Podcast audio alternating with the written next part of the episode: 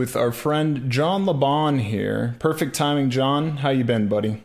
If you have your mic on, that is. Yeah, forgive me for that. Is that coming through clear? Yeah, very clear. Fantastic. Yeah, it's good to be here, Tim. So hello to you and hello to all of your listeners out there, wherever they are in the world. It's great to be back on the Google Hangouts. Google Hangouts. Where it all started with our friend Jeff C. Jeffrey C with We'll Do It Live.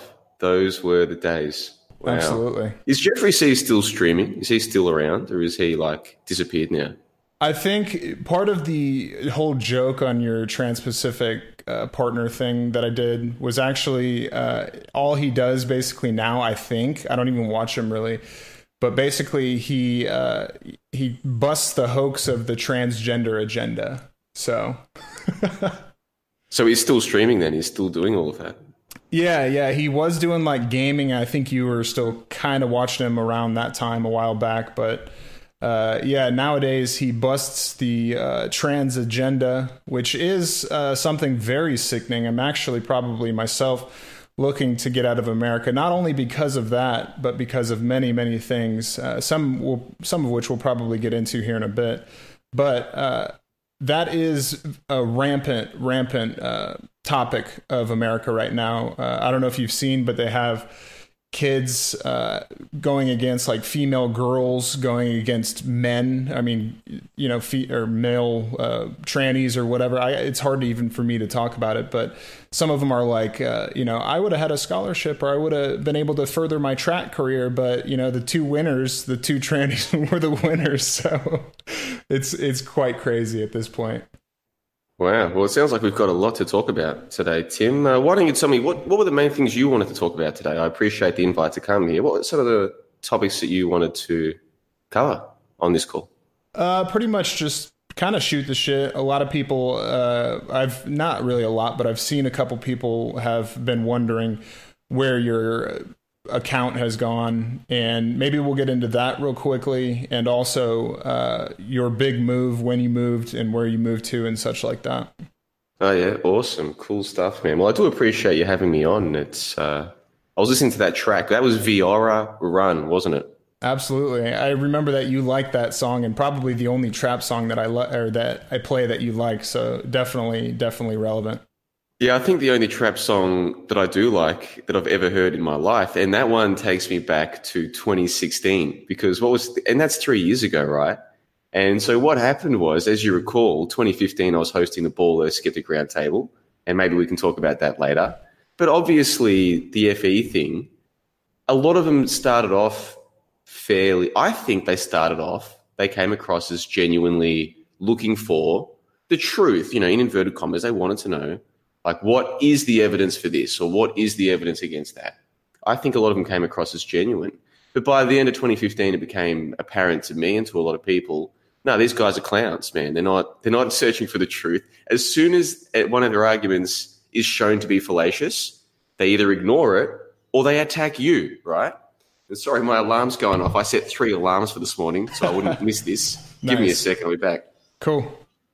Yeah, it was really kind of odd for me to think that I was I was very naive at the beginning where I thought, well, we can just kind of tell them the truth, we can tell them observable facts, we can go out and show them that there's two celestial points which we might get into with you going on to Nathan's and Quantum Erasers not too long ago, but uh, the sun rises, the sun sets, it doesn't change in angular size. I mean, on and on and on, and all we see is ad hoc excuses to this day uh, to to basically fulfill and, and continue their narrative of the Earth being flat. And really, I think it has to do with the the very strict necessity of them to continue the uh, flat Earth narrative, or they get shit on like kind of Matrix Decode, uh, Sean G, um, Tiger Dan. There's been a lot, but if you come out as a flat earther against flat Earth, I think that they actually give you more shit than I get uh, personally on a on a day to day basis.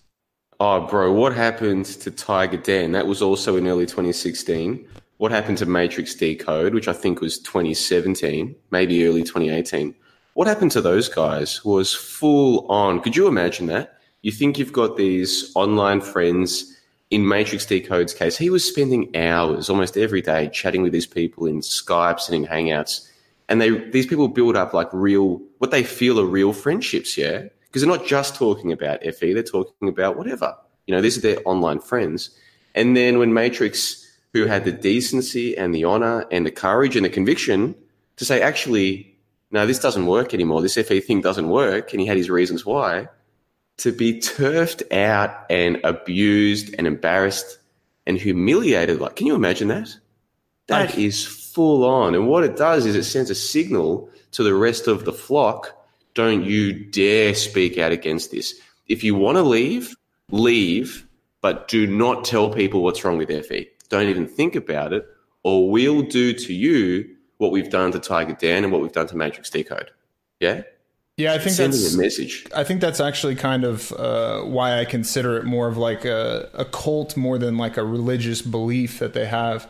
It's very very culty when somebody is uh, you know oh you're my best friend and all of a sudden you're a flat earther and you have you know a hundred different friends uh, quote unquote online friends and then all of a sudden uh, when you kind of figure out something different or you start speaking against it even in the nicest of manners you will you will continue to get berated by these people. And you know matrix decode was a was a good example of he had one video where he's like showing a, a beautiful boat over the horizon and a, a boat that's closer up and and showing kind of the difference.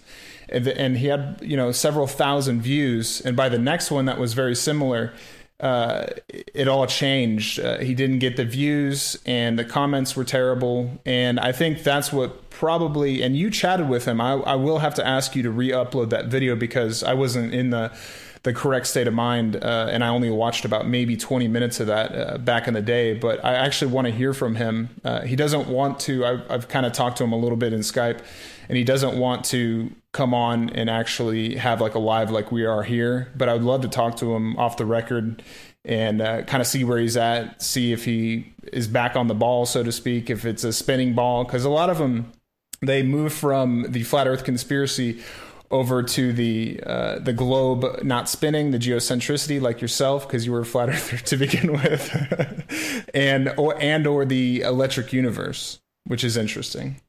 Yeah, well, electric universe. Don't even get me started on that. If people are listening right now and they want to know what does JLB think about the world, I don't use the term geocentrism, but to save dancing around, I'll just say that we have maps and we have models. And I think the best model, the best model for what we can observe, for what is real, is a ball. But I don't think it's spinning. But this is not something that I care. Like if someone says to me, oh no, it's definitely a spinning ball, we're going around the sun. Okay, cool. Are you happy with that belief? Yeah, sweet. No problem. I'm not trying to uh, change people's minds on that. But yeah, if you had to give it a term, some people would describe it as geocentrism. Getting back to Matrix Decode, I will. I'll re-upload that interview with him. I think it was and don't quote me, I think it was 2017. So that's still two years ago, which is crazy how fast time's gone. But just getting back to Viora with Run, which I was talking about, that song, I've still got that on my playlist, man. I've got a playlist of like 15 songs on my phone that I sometimes listen to. Viora Run is still on there because that takes me back to a pretty cool time in my life, man. I was working a full time job, earning good money by my standards, still doing the YouTube thing, debating Jeffrey C live on the air, and just destroying the flat earthers, man week after week, I'd re- I'd upload one of my argument debunking videos just before what's that show with um, Bob Knodel? What's that? Globebusters. Globebusters. Just before Globebusters would go to air, I'd upload my latest video debunking one of their bullshit arguments. And of course, they couldn't help themselves. They were like mice to cheese. They had to give me attention. So it was it was a, it was a lot of fun that uh, that time of my life, uh, making money, making videos, and uh, and Viora run. So what happened was I had a debate with Jeffrey C, and I thought the debate went pretty well. And then I had to do something else that day, but then I came back and listened to the debate to see how it went. And I remember at the end of it, on my after show, I played Viora Run, which I'd obviously heard from you. And I remember kind of like dancing down my street. This was like three o'clock in the morning, man. I was very happy with how life was going. And this is dead set, man. I've walked into the house I was living in. Like we had a, it's hard to describe. I was on the bottom floor of that. It was a share house. I was on the bottom floor and I've walked in the gate and dead set 30 seconds later, a squad car, a police car has come down the street. Now, the street that we lived in was not a thoroughfare. There's no reason for the police to be there for any other reason. And it was three o'clock in the morning. I reckon one of my idiot neighbors has seen this long haired, weird looking dude dancing down the street at three o'clock in the morning I reckon they've called the popo on me, bro. Dead set. I've never told that story publicly. This is you've heard it here first at Tim Osman on the Tim Osman YouTube channel. Viora Run takes me back to me. So I'm uh, I'm glad you played that at the start. So, anyways, mate, I've got to go and um, quickly uh, sort out this phone issue. Can you bear with me for one minute? Can I come back in a minute? Are you cool with that? Yeah, take your time, man. Bro, I'll be back in one minute. Just give me a sec. And since we're waiting, uh, we do have Ronnie and uh, Jason in the chat, and I will probably have to uh, speak of them with at least uh, John Le Bon here in a minute because we all are cut from the same cloth as far as the uh, whole truth or troll community goes. And uh, he was back in the day with Robert J. Morris and even Twitwit in the chat uh, kind of showing his true colors nowadays, at least. Uh, I, I, didn't remember that he was such a religious fundamentalist to begin with, uh, but nowadays, him and Jason are the most vile people I've probably ever met on YouTube. And really, I watched about 10 minutes of them going over my video. Of course, they didn't get any permission, which is fine, whatever.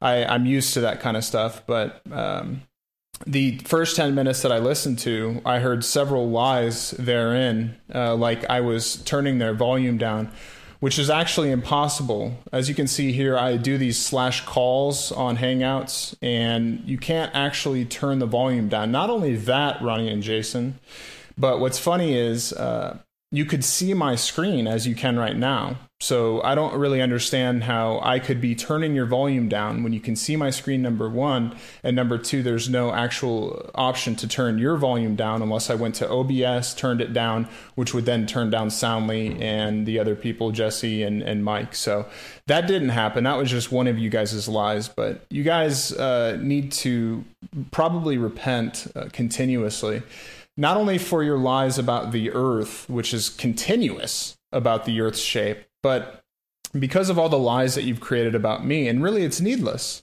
because most times you have about 20, 25, 30 people watching. And like I said, I'll never be on your show because it's it's just not worth my time to come onto your show to have my people or at least people that enjoy listening to me to come over there because that's all you want is attention. It doesn't matter just like the mainstream media uh, with flat earth. It doesn't matter if it's good or bad or or any kind of attention will do. You just want the views, and of course you don't make money, which is cool. I don't make money either, and I, I never will uh, through the truth community. I might do something in the future, doing something else, perhaps, but. Uh, you guys are just absolutely pathetic, and I'm not really sure what's wrong with you, but at the same time, I, I probably uh, just really don't care to talk about you. And before this actually happened, I was going to just go ahead and uh, eliminate all of the limitless channel and um, event skeptic, not even being able to have it on my channel at all. So those keywords hopefully would knock out your your whole channels and all your trolls, uh, troll accounts, and all that kind of stuff. So. Uh, I don't like to ban people on my channel, but you guys are um, supposedly in the truth community, and actually you're just uh, full of lies. So it's really, really silly. At the end of the day, what you guys are doing, uh, you you guys are trying to basically make the globe Earth model pred- predictions as far as your uh, simulation bullshit. And there's one thing that we should point out, Q and fees in the chat as well. Uh, it's actually not uh, we've we've already debunked you guys's uh, simulation projection. Okay, we don't we don't see the uh, whole uh, sun doing a Pac-Man style at all. But it seems as though John is back. Uh, no worries, John. We will uh, get into since Ronnie's in the chat, and I, I, I'm guessing you don't follow that channel, but. What do you what do you think of him still being on the flat Earth side since we all kind of grew up with each other in this whole thing? Well, that's the first I've heard of it. If he's still doing the flat Earth thing, I believe you. I should give the listeners context. The Ball Earth Skeptic Roundtable, we actually had an unintentional pilot episode because I was doing weekly shows with Matrix Decode. He was he would always come along to the Sunday sessions, which was like an open Google Hangout I used to run, and that was where we discussed the topic of flat Earth, and then that grew into the Ball Earth Skeptic Roundtable. But in the middle of those things, it was myself, Matrix Decode, and guess who was on what I would later call episode zero of the Ball Earth Skeptic Roundtable? Ronnie? It was your mate, Ronnie. That's right. Wow. Ronnie, the event skeptic. And so the listeners should also be aware before Flat Earth came along, the whole scene was different. People didn't used to talk about the shape of the Earth. What they used to talk about was the fake shootings, the fake terrorism, this kind of thing. And Ronnie was involved in in the so-called truth movement with Jeffrey C and all these sorts of things. So we go back. I go back with Ronnie, and I'm sure Tim you do as well. Five years with Ronnie. It's been half a decade, man. Can you believe that? It's really hard for me to believe. I actually I have a problem with remembering much of my life uh, unless it's in a dream or maybe sometimes some stimulus will come in my head and I'll be like, "Wow, that happened." Uh, so to think that I've been around the the whole flat Earth community for four and a half years is mind boggling to me. And I when I think of that number, I'm like, whoa, dude! Like that always kind of trips me out as far as like my continued efforts. Uh, at least my my previous continued efforts in this, but I do kind of continue to think to myself, I've actually grown quite a bit as a person uh, throughout this. I learned a lot about reality, the shape of the earth, uh, geodesy. Jesse Kozlowski uh, is in the chat. He stayed at the trap house here. Um, and we went out to the Bonneville Salt Flats, did a GPS reading across 37 miles, got basically within about 0.5% of the radius of the Earth uh, using very, very high quality equipment and we went to Antelope Island and stuff. So you not only meet people, you learn stuff, and then on the other side, there's all this this psychology, this this group mentality that you learn about, and so at this point, I kind of think that I've I've hit my cap, mostly because the whole truth community is actually mostly about uh, transvestigating people. Um, Michael Jackson is John John. This person's that person. Uh, mud floods. Uh, it, those are more popular than actual things that will probably touch those videos that you wanted here in a bit. Uh, things that actually do matter as far as us spending, uh, you know, billions and billions of dollars. A flat earther will be like, "Whoa, NASA's, you know, making fifty million dollars a day, like they're they're shipping it off to some offshore account or something."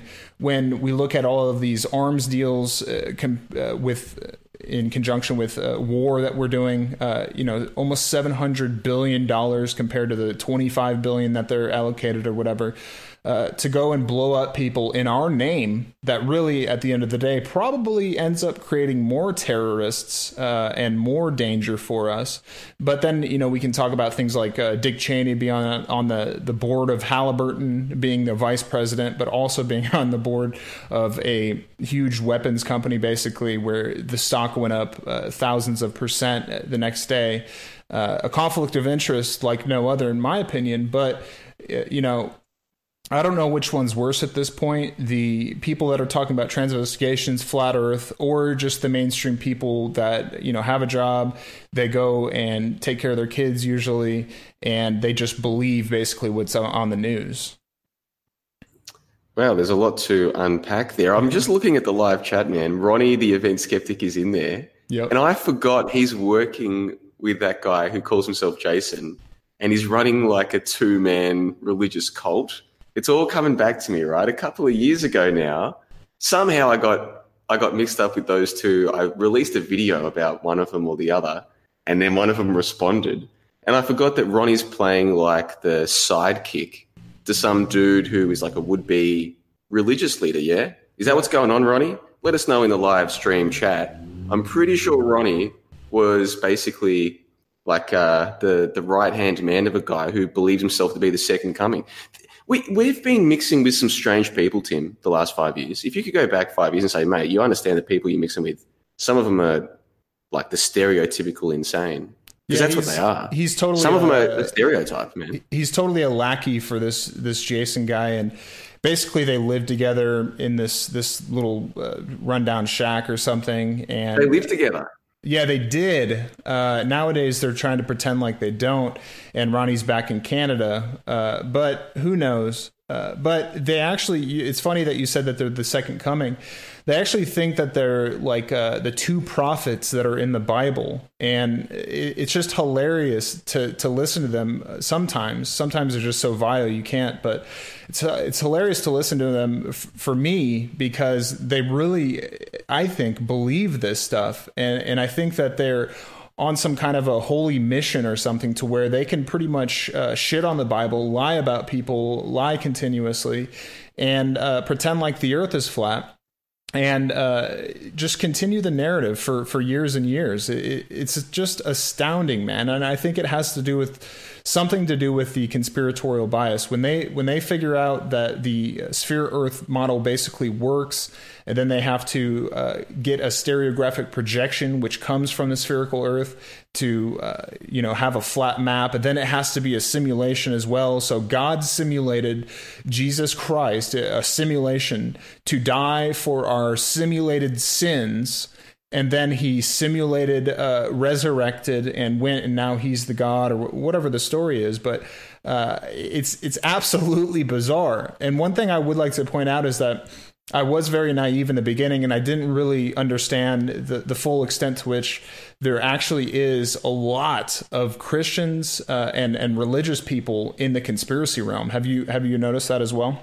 Yeah, big time. Or people who will call themselves Christians, they'll identify that way, whether or not their life is led at all in, um, you know, in the vein of the book or of religion or anything like that. That's not so clear. But many people will call themselves Christians and what's his name? The Vigilant Citizen, Vigilant Citizen, VC. Yeah, he's a classic example. You look at his his audience or his um, readership; it's full of people who will identify as Christians, and and they're into so-called conspiracies. And those people tend to love looking at things like you know the Super Bowl um, symbolism. You know, ooh, uh, Nicki Minaj is wearing some kind of devil woman outfit or something like this. They love that stuff. They get off on it. It's very entertaining for them. And really, I think that's what the conspiracy realm is for the vast majority of people.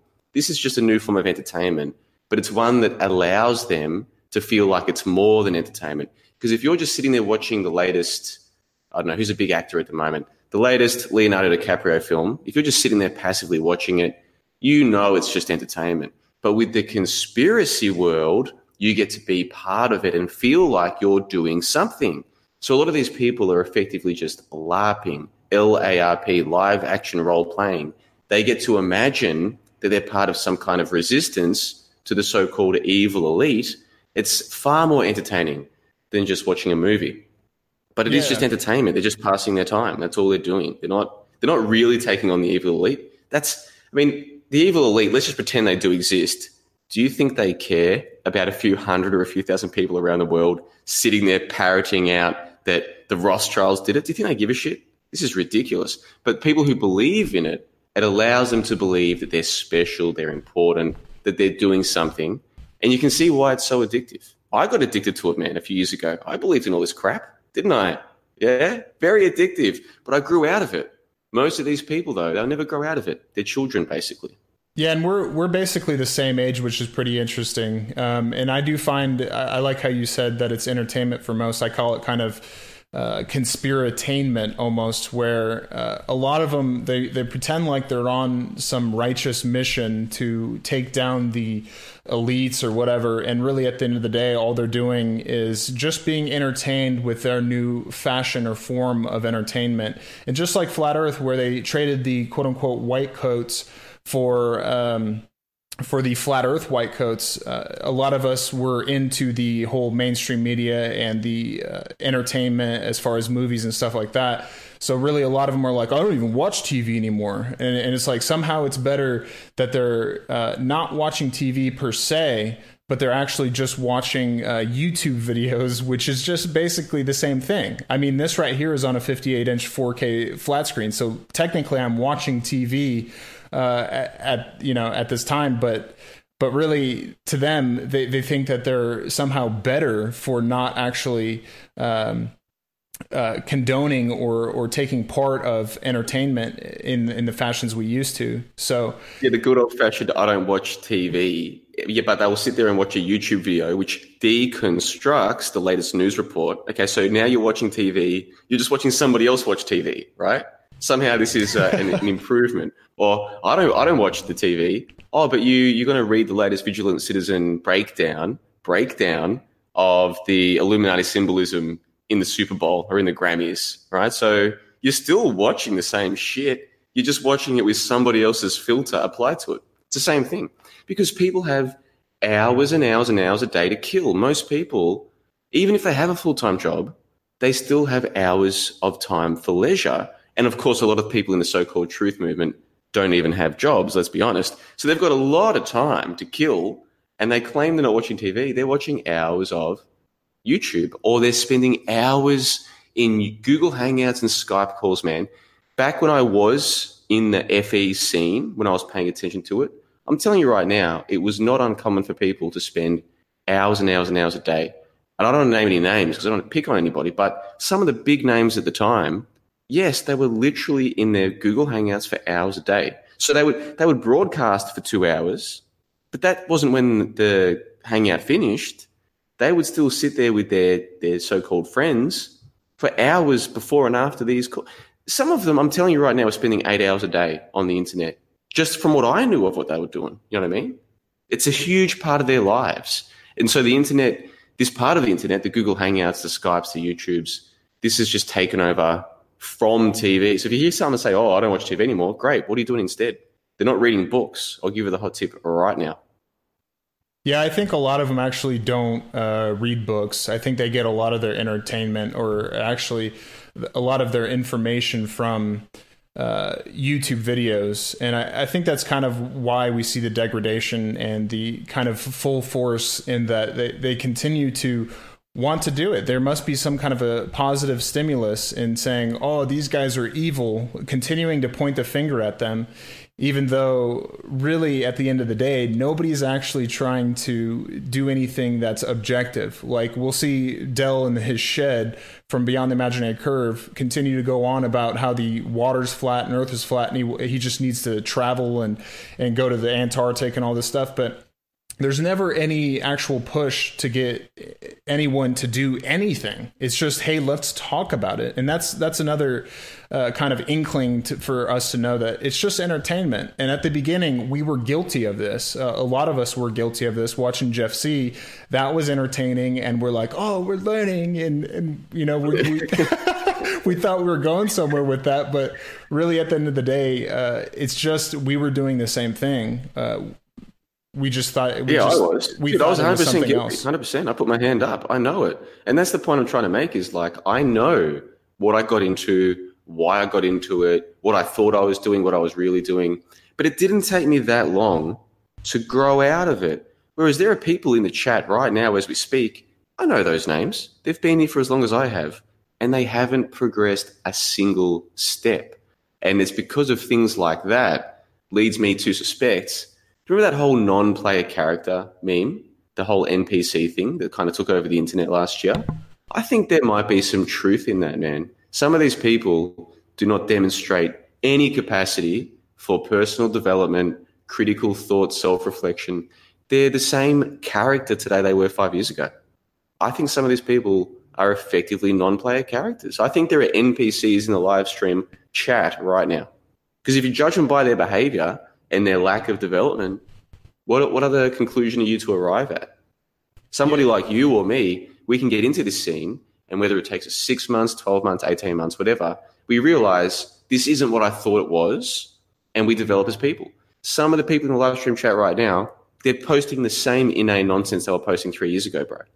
Yeah, like word for word. It's it's totally uh, arrested development, in my opinion, where you kind of stick on a on a certain thing and and you don't really progress with it you actually regress. And i think in the conspiracy the conspiracy realm you start to kind of accept more and more odd things if it actually goes with your your whole narrative. So and, really I, I, think that you know i watched your video from yesterday. We might want to get into about uh, missiles missiles being a hoax which is pretty interesting. But uh, you know even with you, I mean, 9/11, uh, no one died, no one got hurt, almost, or or that those weren't real planes and stuff.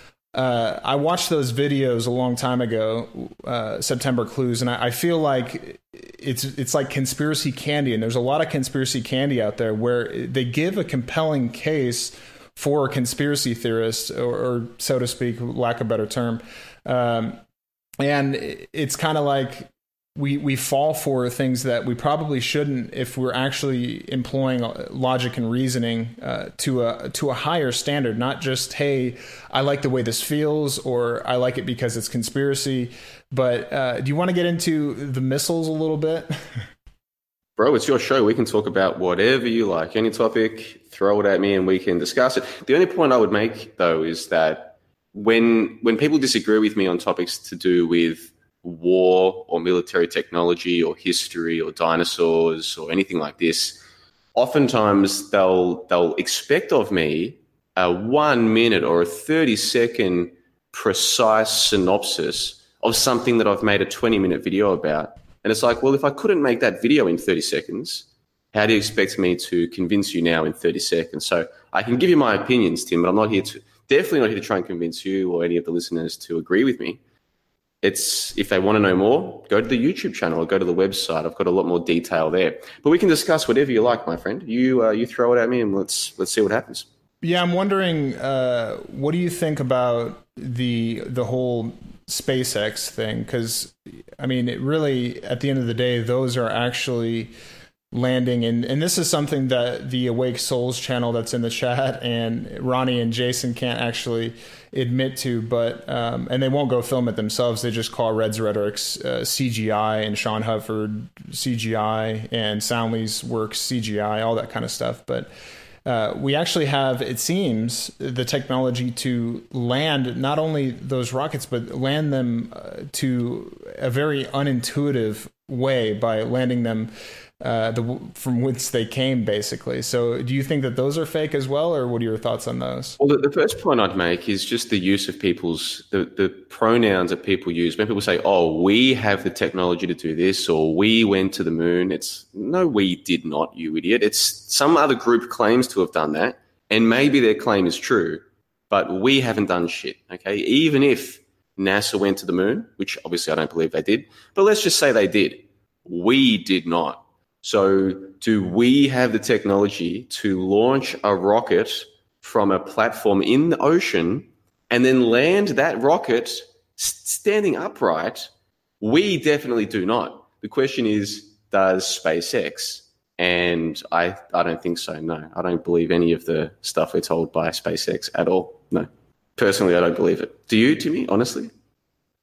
Uh, to a certain extent, I have to almost. I would I would really be kind of a, a, denier at a certain point. When I went out to the the Bonneville Salt Flats, we used uh, GPS, many different GPS uh, satellites to actually triangulate our positions on Earth. That was kind of one thing for me. There's there's many, and you can do this yourself uh, if you still have your camera or whatever uh, ISS transits of the sun or the moon, which would kind of lead one to believe that something with that shape is up there.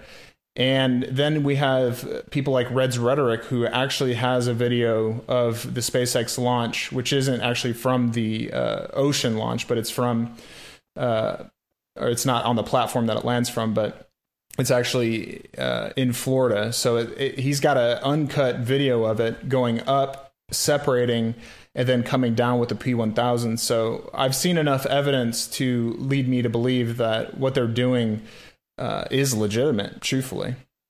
Well, if you have that video, if you can find that video and just play a clip for us during this during this call, I'd love to see it. Like you're saying that, uh, what's his name? Uh, Reds Rhetoric has recorded with his own equipment, like a rocket going up and coming down, or what? What does the video show? Uh, it definitely shows the rocket uh, launching and then the separation uh, and the engines coming back down. I think, yeah, both of them coming back down and landing uh, from where they came from. Um, so that that video actually has over a million views, one of his biggest videos so far. So it, it's hard for me to believe, and I'll try to pull it up here in a bit. But um, it's hard for me to believe that all of this is fake for some show or some entertainment show. And like I said, with the transits of the ISS and other satellites, I mean, we can go out and actually observe that all the stars are moving, but some of the geosynchronous geo uh, geosatellites are actually not moving. So it, it, leads me to believe that this technology is real. Uh, and it's not just you know radio towers that are on the earth, like a lot of flat earthers try to say.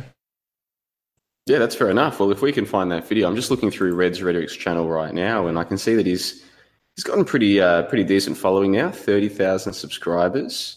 That's impressive. He's got a couple of videos with a million views. So I remember when this guy was was basically just a, a noob, a noob YouTuber, and it looks like he's uh, stuck with it. So credit to him for that. Of course, for listeners who aren't aware, we had Red's Rhetoric as a guest on episode 11 of the Ball Earth Skeptic Roundtable. And I can't do the, the whole call justice now. It was a three and a half hour call. But let's just say that Red's Rhetoric and his friend Mare Zilla, don't know if he's still around, they rage quit They rage quit when they weren't allowed to just filibuster the call for two hours speaking their nonsense. We're like, yeah, yeah, we, we planned before the call that everybody would get a certain amount of time, and we've just given you three times that amount of time, and you're still rage quitting when we uh, won't let you filibuster us. And that was the same call where Mare Zilla, I said to him, do you believe you can determine the mass of the earth with heavy balls hanging from the roof of a shed? And of course, his answer is yes. You can determine the mass of the entire earth, the entire earth and the moon and the stars with a device, a contraption that entails two heavy balls and two smaller balls hanging from the roof of a shed. Yes, he does believe that. And of Yeah. course, he knows how ridiculous that sounds. And so he rage quit as well. Uh, old Mare Zilla. Do you remember all of that, Tim? Were you watching live at the time? Yeah, I Those are actually have a, I actually have a friend in the chat that wants you to uh, re-upload that, but I never was comfortable in saying that I believe that to where they can scale up something and say, "Hey, we got this experiment." And we can find the mass of distant stars and distant uh, moon and, and the Earth, and I just think it's uh, wishful thinking. Uh, a little bit. Maybe the math works, maybe, but I will have to say that Nathan Oakley is in the chat right now. And uh, I would like to say that it was interesting. Uh, you're kind of out of the loop, but I guess there's this guy named Fight the Flat Earth, Fight the Fat Gourd, basically. And uh, as of about almost a year ago now, there's actually a group of people that are making money off the backs of flat earthers going uh, debunking them. So there's a whole new crowd, and that's why uh, Red's Rhetoric has a lot of uh, subscribers. But also, this guy Fight the Flat Earth has a lot of subscribers uh, comparatively, I guess. You know, fifteen or thousand or or less or something. Where they actually basically have shows where they just call flat earthers fucking idiots, but also at the same time say that they're mentally ill. Uh, so there, there's actually a whole other group of people that like that content that come on and, and enjoy it. But not only that you know give them 50 100 dollars super chats. They have patreon set up to where they're basically full-time jobs being uh, flat earth debunkers where a lot of times they get a lot of stuff wrong so the other day uh, Nathan Oakley had, uh, you know, Anthony Riley. They're they're still going on with this flat Earth debates, which is sometimes funny, sometimes it's so vile I can't even listen to truthfully, and, and uh, whatever. But basically, Anthony Riley is a contrarian, and he likes to stir the pot. And he found this article somehow where a guy said that uh, you know Newtonian gra- gravity is. Superseded by Einsteinian gravity. It snapped the wand in two. So the other crowd, Fight the Flat Earth, uh, the whole debunker crowd actually tried to come out and say, um, actually get that guy on, uh, this guy named George Mooser. And for some reason, they think that that was a win. And actually, it was a complete loss for all the people that were saying that uh, gravity's a force and uh, all these different claims basically so this guy comes on and says that it's it's magic and he says a, a lot of interesting things where now of course nathan and, and all that gang is actually uh, starting a whole new um, uh, plethora of, of shit to stir basically but uh, you know the Reds rhetorics, the, all the people that used to say that, and for a long time, gravity's a force. This guy comes out and you know, quote unquote, this is the first guy that actually is, you know, has a scientific, you know, degree or, or whatever that has come onto one of these channels. And he's the first one to say basically it's not a force, and uh, but you can kind of act like it's a force, and so completely smattering uh, a lot of what was said for a long time, which was actually pretty funny. But uh, you know, I- I'm kind of a I'm kind of a solar system centrist, so to speak. I do believe that the Earth is spinning and rotating around the sun. I think that we, uh, you know, I think it's absolutely ridiculous that these people think that they can, to the point zero zero zero zero zero one second, uh, find the uh, where the singularity happened and blew up and and a big bang happened, even though the Andromeda galaxy is coming at us because of gravity supposedly, and nothing works in in deep space uh, with gravity and gravitational equations, but for some reason we can say it's gravity that Andromeda's coming here, even though, like I said, everything is expanding uh, because of the Big Bang and stuff. So I think you know to a certain degree, I, I find it to be uh, our best explanation, and there I go, even saying we and our, but at least the scientists that are uh, qualified in this and have the equipment to do this uh, find it to be the case, and I just I could never really go with that. But you know, then they find a black hole and and the uh, the distance on that is just it's literally uh, for lack of a better term astronomically uh, stupid. I mean it's just it is what it is. Uh, maybe they found uh, whatever but a lot of deep space stuff to me i don't really think uh, it's kind of a non sequitur when it comes to the shape of the earth which they like to tie in all this stuff. But how do you feel about deep space? Do you think that the stars are closer? Because in in a geocentric world uh, and you don't like to call it that, but a non-spinning Earth, uh, the stars actually are able to be quite a bit closer than the heliocentric Earth. When when we're going around the sun and there's this vast distance six months later that we're on the other side of the sun, it has to be that way that these stars are ridiculous, unreachable distances away. So do you have you even thought about that? The the distance. Yeah, I have. Let me say that I think from a game design standpoint, you could put Patricia's face on the moon if you wanted to. No, seriously, um, what was I saying? Oh, yeah. So there's a few things I wanted to touch on from what you were saying just there. Firstly, if people believe the earth is flat, that doesn't bother me, Tim. I, I know it bothers a lot of people, but it doesn't bother me. I can see why these so called debates, which are not really debates, attract hundreds of live viewers and lots of super chats because you've got two sides of people cheering on their team. You've got the believers cheering on Red's rhetoric or whatever, and then you've got the flat earth believers cheering on Nathan Oakley or whoever. And this is a very natural human thing. People want to cheer on their side and they will support their guy. They'll send him $5 super chat or $10 super chat. And then after the so called debate, they'll go off into their own camps and then Red's Rhetoric will do another live show, and then Nathan Oakley will do his own live show, and they'll all tell each other that they won the debate, blah blah blah. They'll come back and do it the next week. But this isn't this isn't isolated to flat Earth. This is what humans do with football, boxing, UFC. This is a very common human thing. We want someone to cheer for. We want someone to support. We want to feel like our team's winning. It's it's not just a flat Earth thing where people do this. And if they're happy, if people are happy supporting Red's rhetoric, that's cool. I've got no problem with that. If people are happy supporting Nathan Oakley, if they're happy, man, like I don't, I don't have an issue with it, and I haven't had an issue for a long time, which is probably why I got out of it, man. A couple years ago, I'm like, you know what? I just don't care anymore. Do you remember that Robbie Davidson incident? Do you remember Robbie Davidson? the Bitcoin this, thing, yeah. Yeah, so Robbie Davidson is, and look, I don't know what he's doing with his life these days. So everything I'm saying is based on a couple of years ago.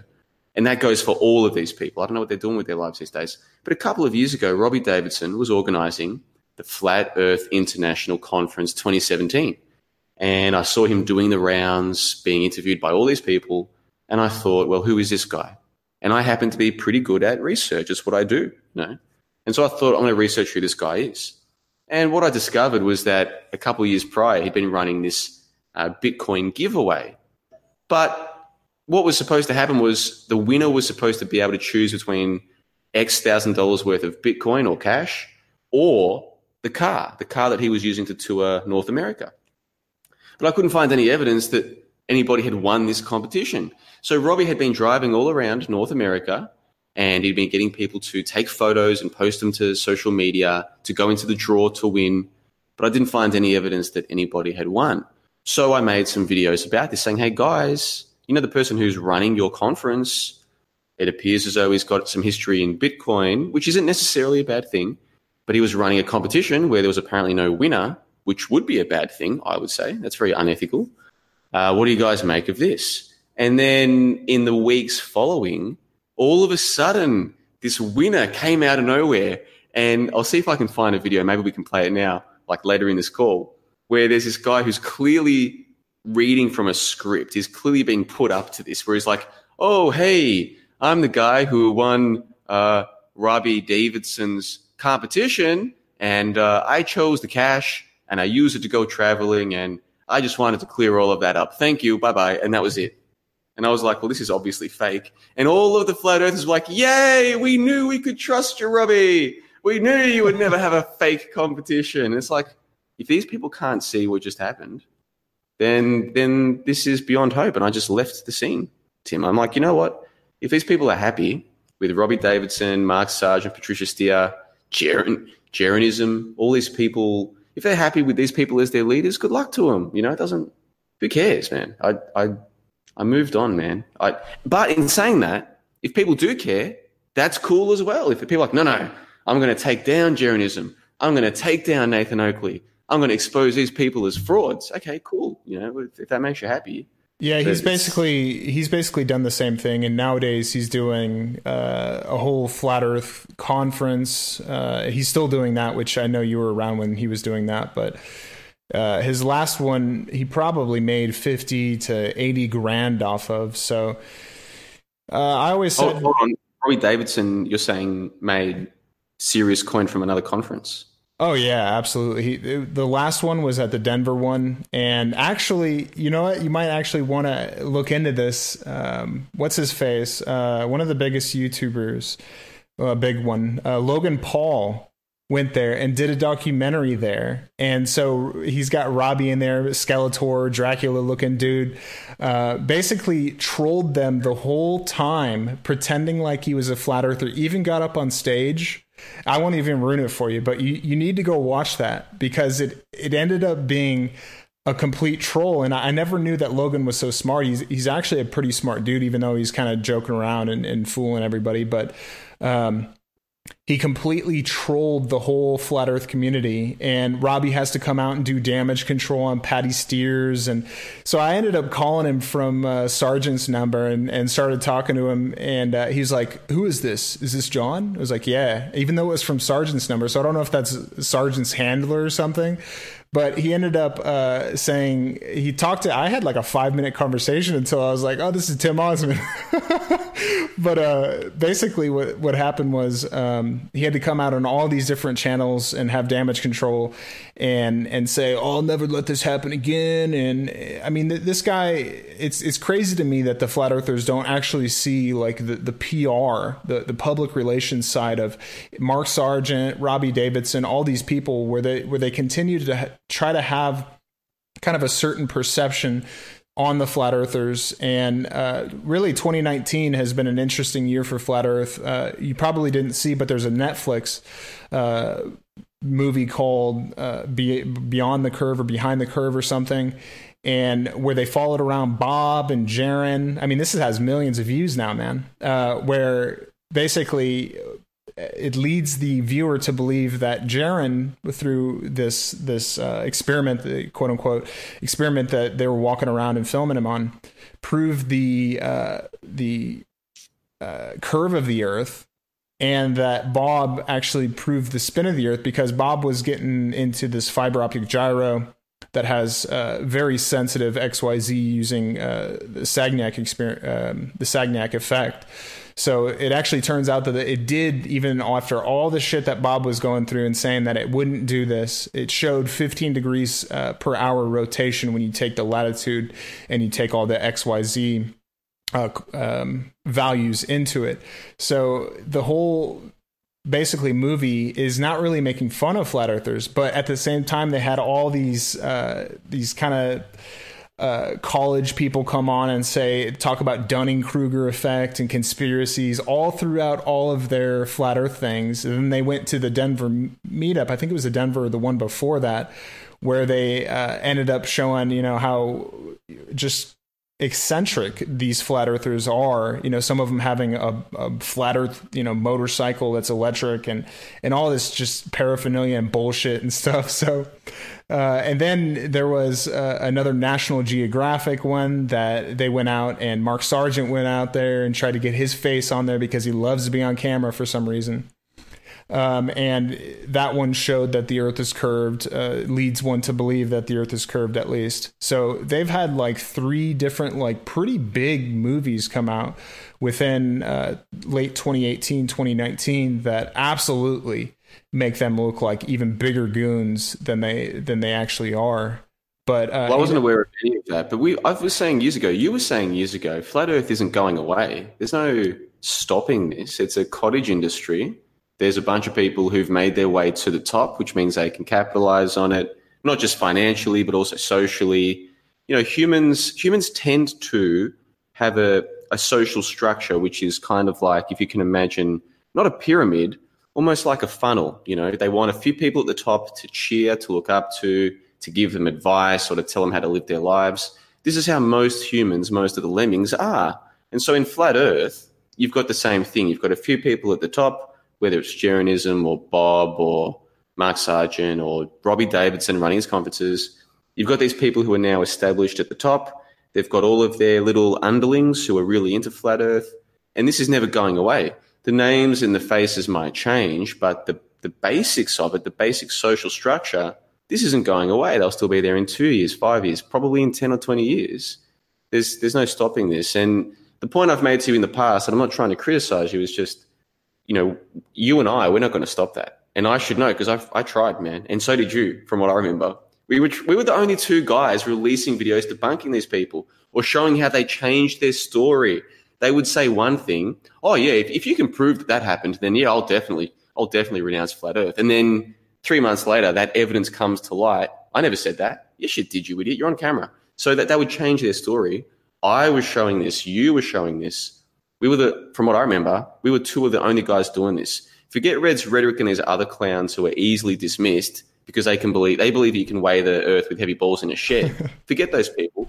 In terms of people saying, no, no, I'm happy to look into flat Earth. I'm happy to entertain their arguments. I even believe some of their arguments. But here's the problems. We were the only ones doing it, man, and we didn't stop anything. There's no stopping it. It's just, it is what it is now.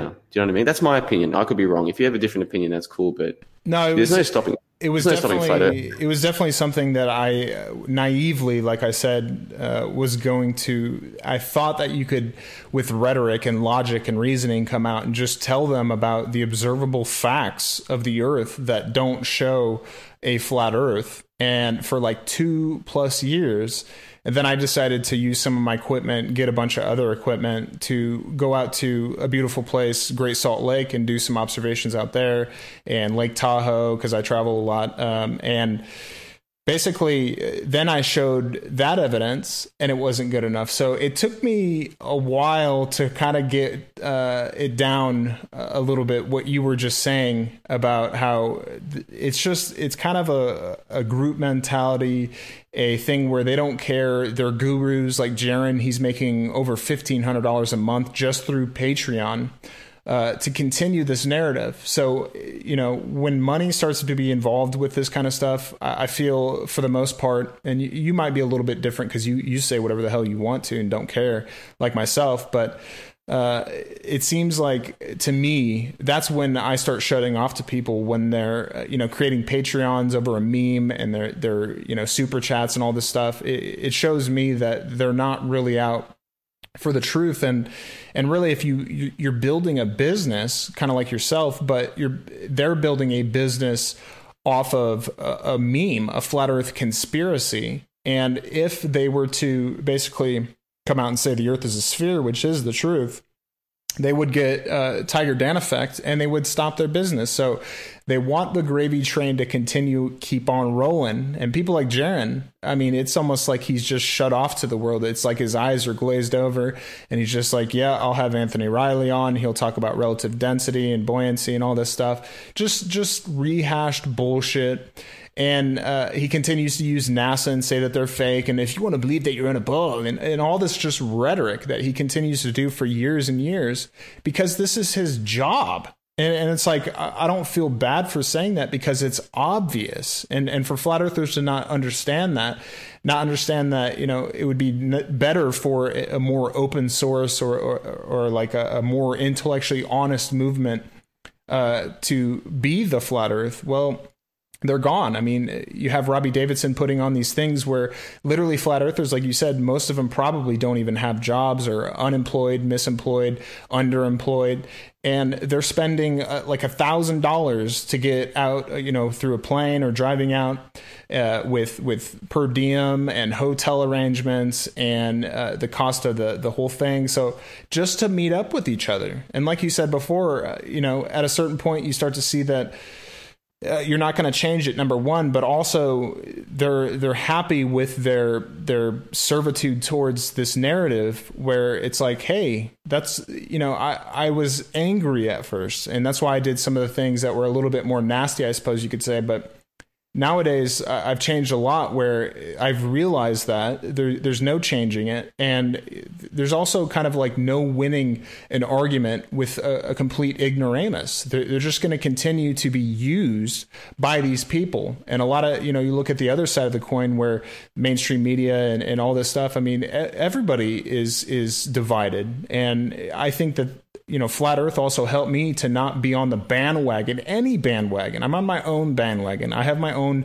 thoughts and opinions, and I, you know, I, I spoke with Mick West, and it's interesting to bounce ideas off of people, and he had a, a decent explanation for some things, um, and you know, I incorporate that in my own thinking, and it's not this whole, uh, you know, oh, I'm going to watch this person now, or oh, I'm going to, I'm going to, you know, be a part of this whole group. Whereas before, where we were five years ago, you know, this Jeff C thing, I was just coming into the the Google Hangouts live kind of thing. Uh, that's what it was. It was basically the same as uh, as what flat Earth behavior is, basically. Well, there's, yeah, there's a lot to, to unpack yeah. there. With the with the people like Jeranism, my attitude is he is giving his audience what they want. And the evidence for that is that they keep tuning in, they keep subscribing, they keep liking, they join up as his Patreon. He's giving those people what they want. And we live in a world where this is how it works. People, even people who don't have jobs, still get government jibs or whatever. So people have a certain amount of money, and money is a very specific form of energy that they can give to things. They can give their time, their effort, their labor, their money to Netflix or to the cinemas to go and, and watch the latest uh, Marvel film. Or they can give it to people like Jeranism, or they can go down to their local church on a Sunday and give their money there. This, this is how the world works. So there's a market for people who claim to be taking on NASA. That used to be their story, and I'm sure it still is. We're taking down NASA. They actually used to say that a few years ago. We're going to take down NASA. And they used to have a, a moral, like a virtuous self righteousness. It's like, oh, NASA's stealing, what is it? Billions of dollars a year or something, which is not real. That's another fake story. But we're, we're going to stop NASA because they're stealing your taxpayer dollars. And people are like, yeah, I want to invest like emotionally into this story. I will give you five dollars or ten dollars or whatever. And so people like Jeranism, Bob, and all the rest of them, they're just giving people what they want. And it, you and I can sit here and say, "Oh, well, that's it's wrong to take advantage of people." Who's to say what's taking advantage of people? You could you could argue that the audience are taking advantage of Jeranism because look at that guy now. Look look at what his his life is. His life is sitting there and rehashing the same tired, empty nonsense he's been saying for four years. You know, people who end up in that situation, they're not always happy. Yeah. So who's taking advantage of who in that situation? This is just how the world works. And, and that's why I don't, I don't pick on flat earth. I, it's just one of, I mean, have you ever been to a Pentecostal church? I had a friend who was a Pentecostal uh, church member once and he invited me to his church and I'm like, sure, I'll go. I'm open minded. Bro, you should see what goes on in there. The guy, it was like for youth, it was like the youth um, they have like different services. This guy took me to like the youth service. All these young people are all dressed up and it's, it's crazy shit. Anyway, a guy gets up the front and he gives his sermon and he's talking about the Bible and about the truth and all this crap. And it was a performance because what he would do is he would reach a crescendo of this part of his performance. Then he would read out some Bible passage that he pretends says that you should give money. And guess what gets passed around at that time? The buckets. Yeah the bucket's where you put the money. So it's a performance. He'll speak for 10 or 15 minutes. He'll build up to the crescendo. And of course, as we know from Matthew, blah, blah, blah. And in the buckets, it's all, it's all about it's all about making people feel a certain way to give their money, whether it's church, whether it's flat earth, whether it's the cinemas, Marvel. You go to a Marvel film, they want you to leave that film thinking, man, I can't wait for the next one. It's all the same thing. Yeah. So people like, I'm not trying to defend Jeran or Bob or any of these people, but I think they're just giving the audience what they want. No, and I, I don't think there's anything inherently wrong with that. I agree. They they are to a certain extent, and I was actually just I think last night uh, reading about the Jim Jones cult, and it kind of shows the the depths of of humanity where you, you get kind of locked in in a certain group. And uh, it can be very, very strong, and someone can be so pers- uh, persuasive that basically they can uh, tell you to drink the Kool Aid, so to speak. And so, you know, there's a lot in the past that we can kind of look at. I mean, these mega churches and all this stuff uh, are are designed to kind of play off the the known, you know, through NLP and uh, the known. Um, uh, mentality of humans, and so it's kind of unfortunate that there aren't more free thinkers out there. Uh, even the the globe uh, the globe people, the the flat Earth debunkers now, they're all on the same uh, ticket when you when you're talking about oh you're just an anti-vaxxer or you're a 9/11 conspiracy theorist. I mean they haven't even looked at it, man. They they might have remembered the day where they saw where within an hour or two they they knew it was Osama bin Laden and um, total kangaroo court. He was never there was never any court about that. You know they they had, they gave him a, a sea burial, and uh, no none of the Marines and none of the Navy people could actually see it.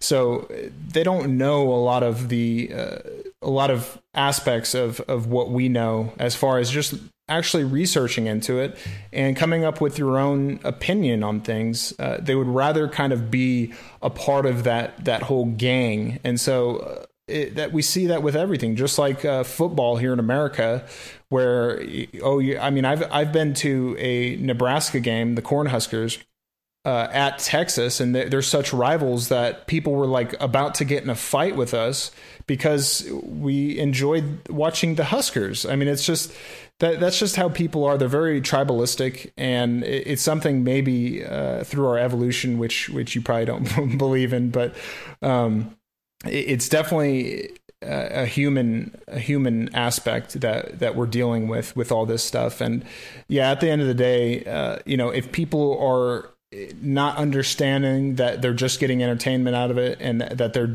that it does make them happy then really who am i to come through and, and try to shit on their parade and say hey i'm i'm an old school truther and i'm trying to tell you the truth about the shape of the earth. Well they don't want to hear it. They they want to be a part of the group. They want to be a, a part of the narrative.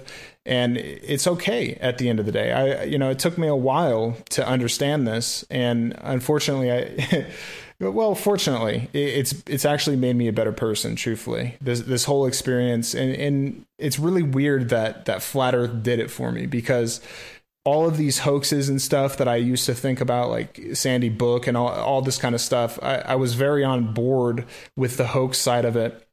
And then when Flat Earth came and I did my own research within two weeks, and I was never a flat earther. I think you kind of still get that wrong, but uh, I was looking into it. I mean, I, I, even told my parents about it. I was telling my my ex girlfriend about it and stuff. Hey, watch this, man.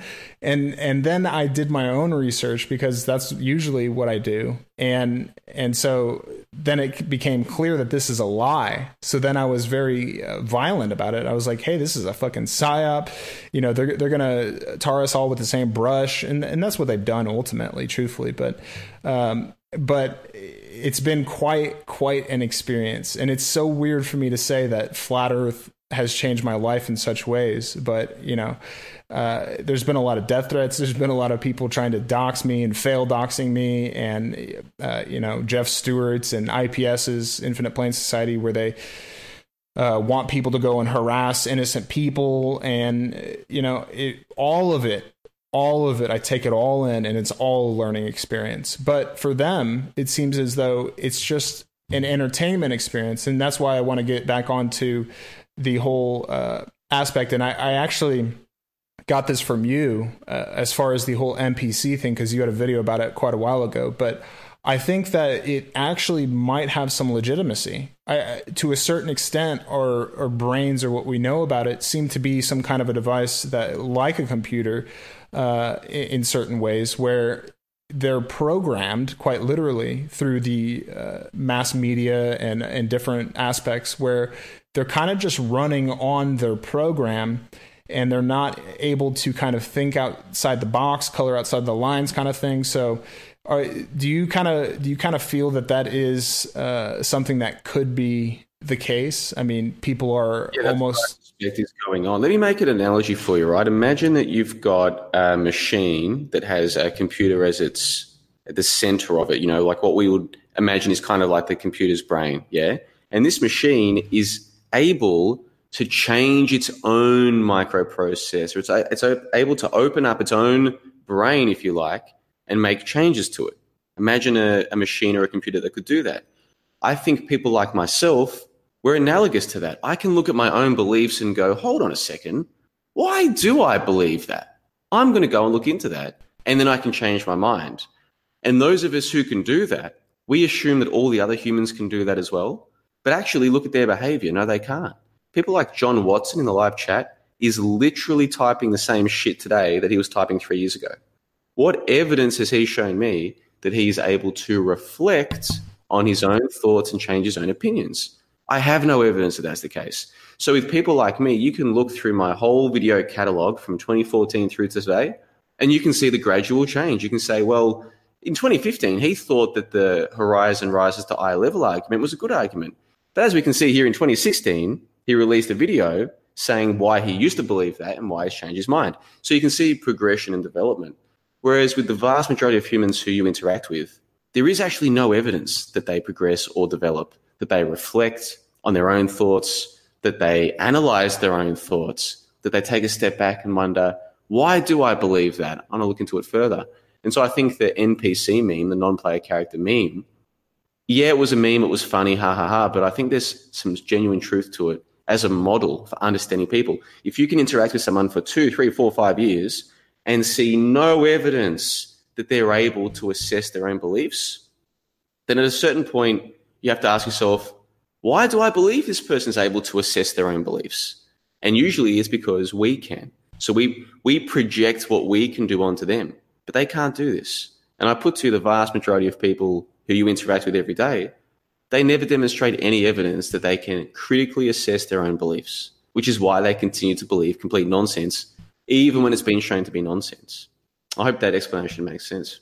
Yeah, absolutely. I definitely think, uh, and it was because of your video. And I've I kind of grew up on um, things like EverQuest, which was a one of the first massive multiplayer online role playing games. And then I went into uh, World of Warcraft like early, early on as a kid.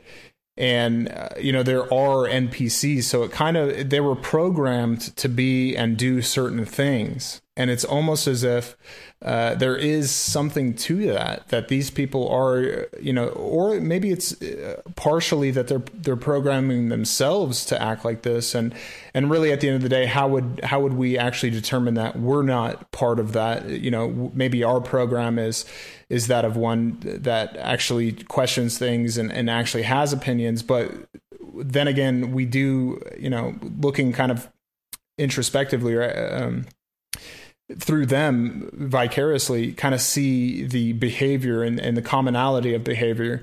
And it seems uh, pretty clear at this point to me. But did you want to get into uh, some of these videos?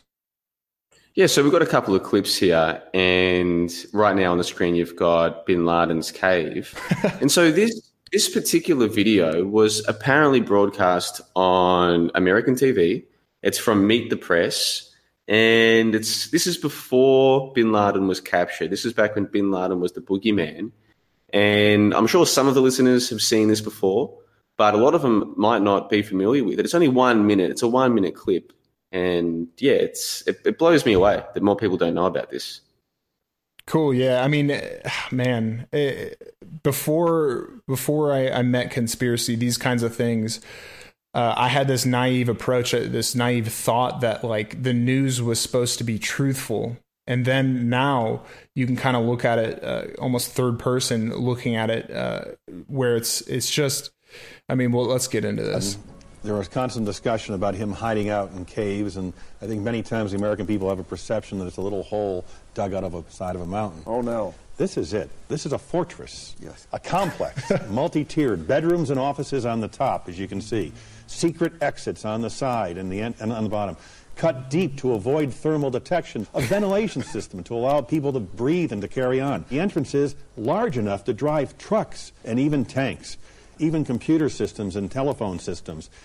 It's a very sophisticated operation. Oh, you bet. This is serious business. And, and there's not one of those, there are many of those.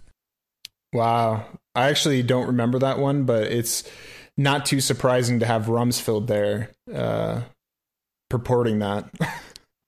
Yeah, so he's basically trying to tell America, tell the world, oh, this Bin Laden boogeyman, he has underground fortresses all throughout that little part of the world, whether it's Afghanistan or wherever in the Middle East this was. He's got fortresses under the ground that are not dissimilar to Stargate SG 1's underground fortress in that sci fi series, right? But of course, this is all complete nonsense. So if you can have Donald Rumsfeld on the TV making claims like this, and of course, none of it's true, nothing ever happens to him, nothing happens to anybody, then at that point, you have to ask yourself why you would believe a single thing that you're told by the television. Why would you believe a single thing that the TV tells you? Why? Why would anyone believe it? Yeah, the, there's a there's a certain point I've, I've seen this throughout where people are so disenfranchised through this, where they kind of come to the conspiracy realm and they start seeing these types of videos, uh, and they get the only word I can use is very disenfranchised by the mainstream media, and they they have uh, almost to uh, detriment, in my opinion, at some points. But it, it seems like they just shut off completely uh, what they're saying, and and really, it's not too far fetched to even do this. You know, I think Jeran's even made a comment before. If your if your girlfriend, you know, is known to be lying to you and she cheated on you and, and all this stuff, well, you're probably going to know that you know that can happen or or that the, she's a liar or whatever. So it's not too far fetched uh, to say, yeah. I mean, why would I start putting all of my trust in these people that clearly have an agenda to spread,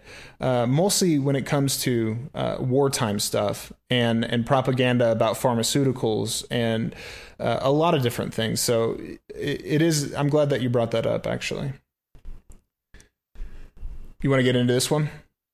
Yeah, this one here is Harley Guy, and anybody who's interested in conspiracy theories, whether you are a conspiracy theorist who identifies that way, or you're somebody who doesn't believe in conspiracy theories or anything like this, this one here, this um, Harley guy, should be a staple. He should be something that everybody in this scene knows.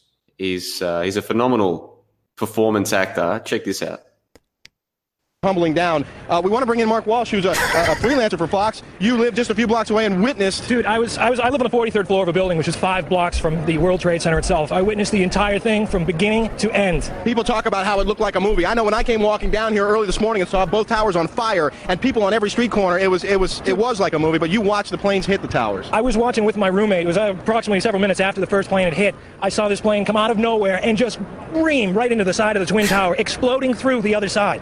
And then I witnessed both towers collapse, one first and then the second, mostly due to structural failure because the fire was just too intense. Uh, obviously, there were there were a lot of people inside the buildings at the time. Um, from the seventh precinct, uh, the first precinct, the fire department right here, the seventh truck. They, those guys are all right there at, at ground zero when those things went down.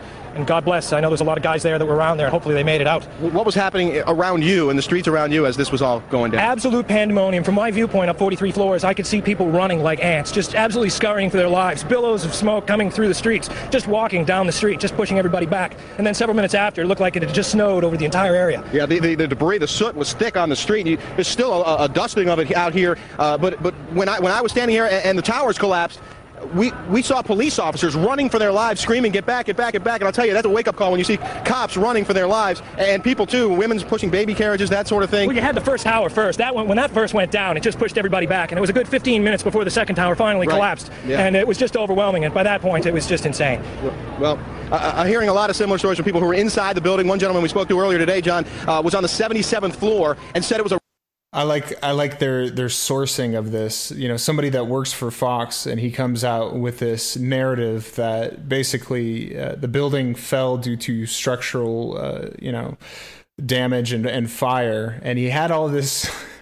it seemed. I mean, he's a good shill, but. I- why I don't understand why people criticize Fox News. Fox News had the truth right within hours of the event. You don't need any investigations. This guy had already worked the whole thing out. This Fox freelancer, Mark Walsh, had already worked out that the buildings collapsed mostly due to structural failure because the fires were just too intense.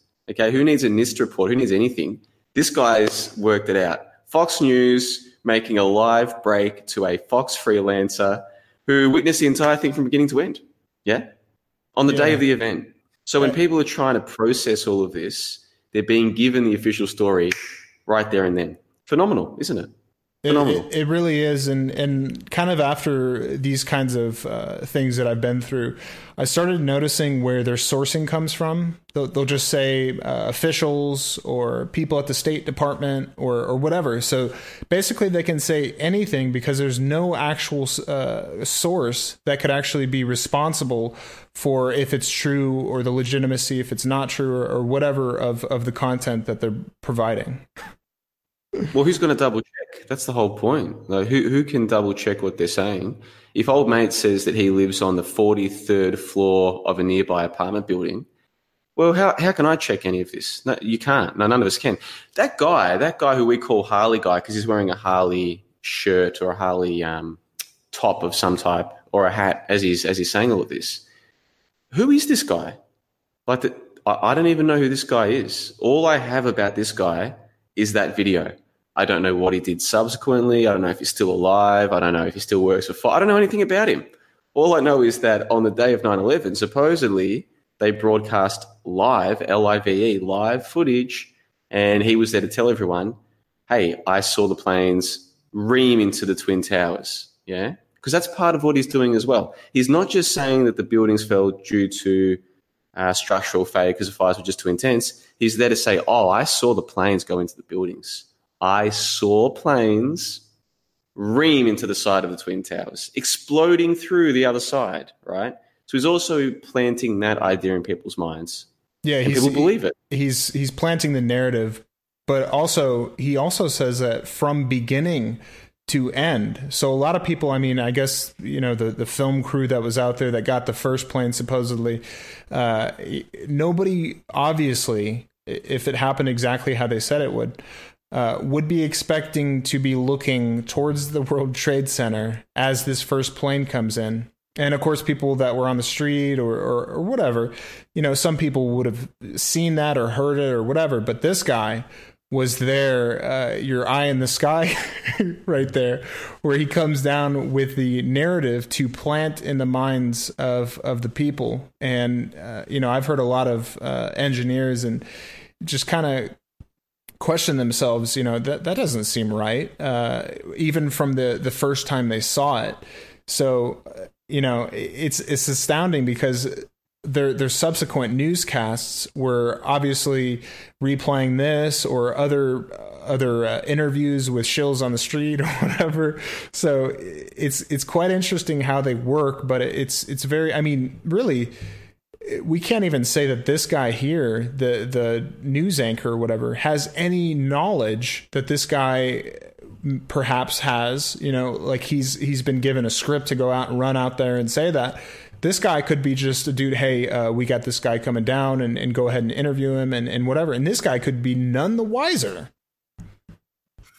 Yeah, and we as as viewers, and I mean, I wasn't in America when all this happened. Obviously, this is just footage that's on YouTube that we're told was broadcast live.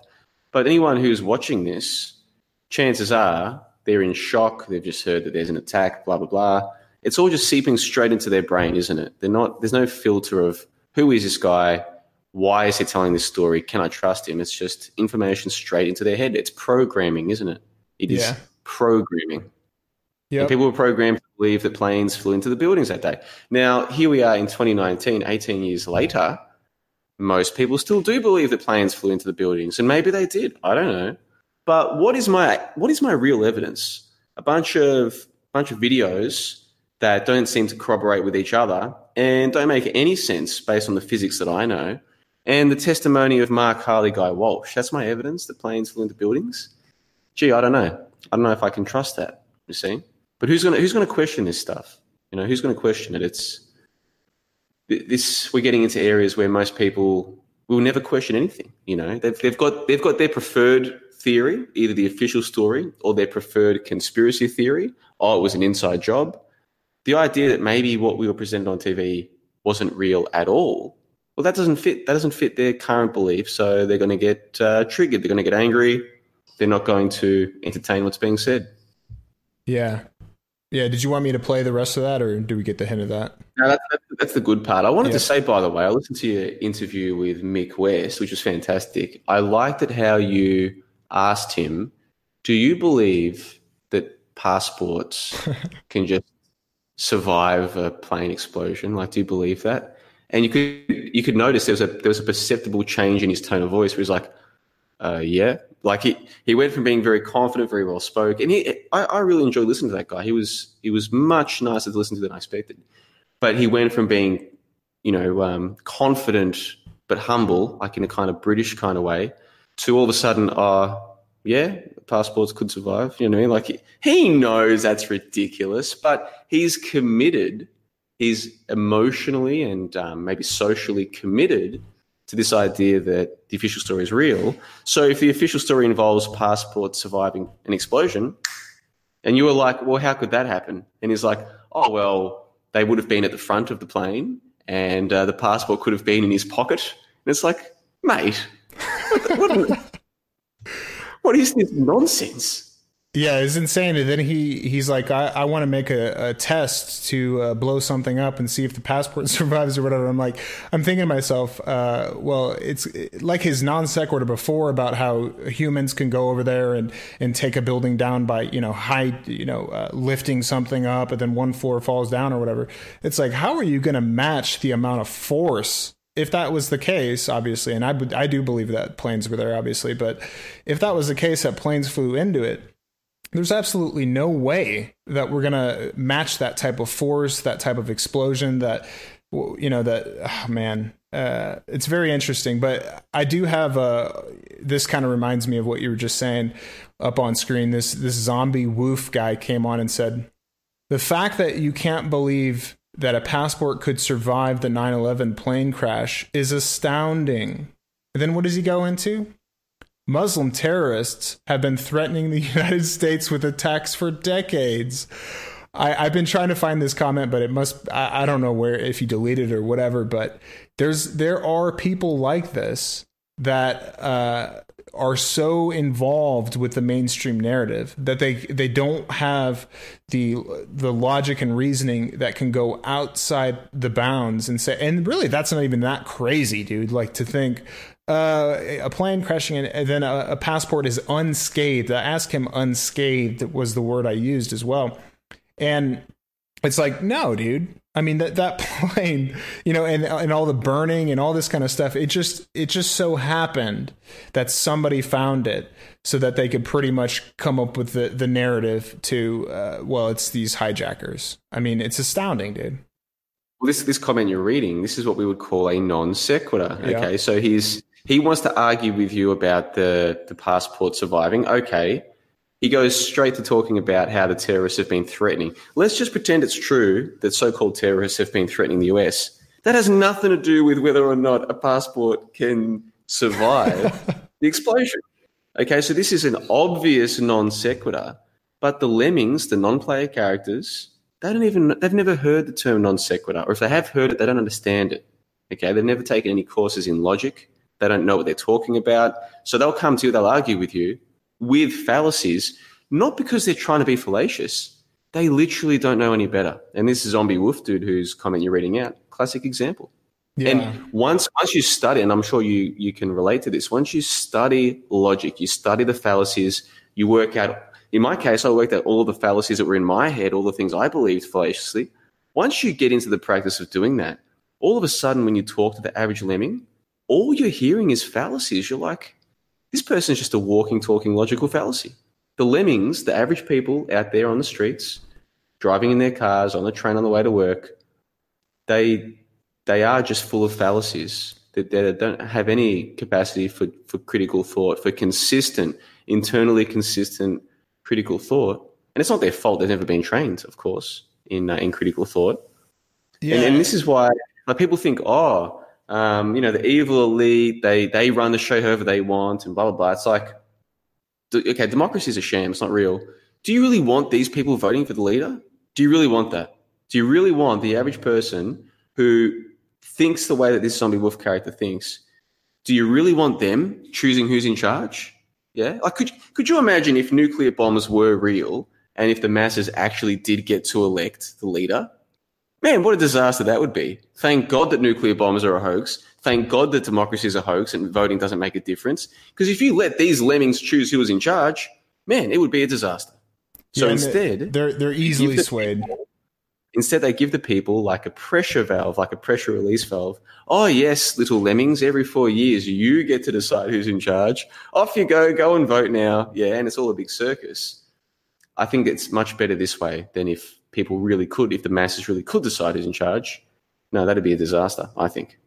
And uh, I think for for some reason, or maybe obvious reasons, um, I, I think there's something to be tied into uh, how the movies are looking more and more fake with the CGI, where people will start to believe, uh, kind of like this is reality. Where another a case that I'm thinking of is there's a story that was a shooting with an AR-15, just one of you know uh, 50 that they've put on the news or whatever as of recent.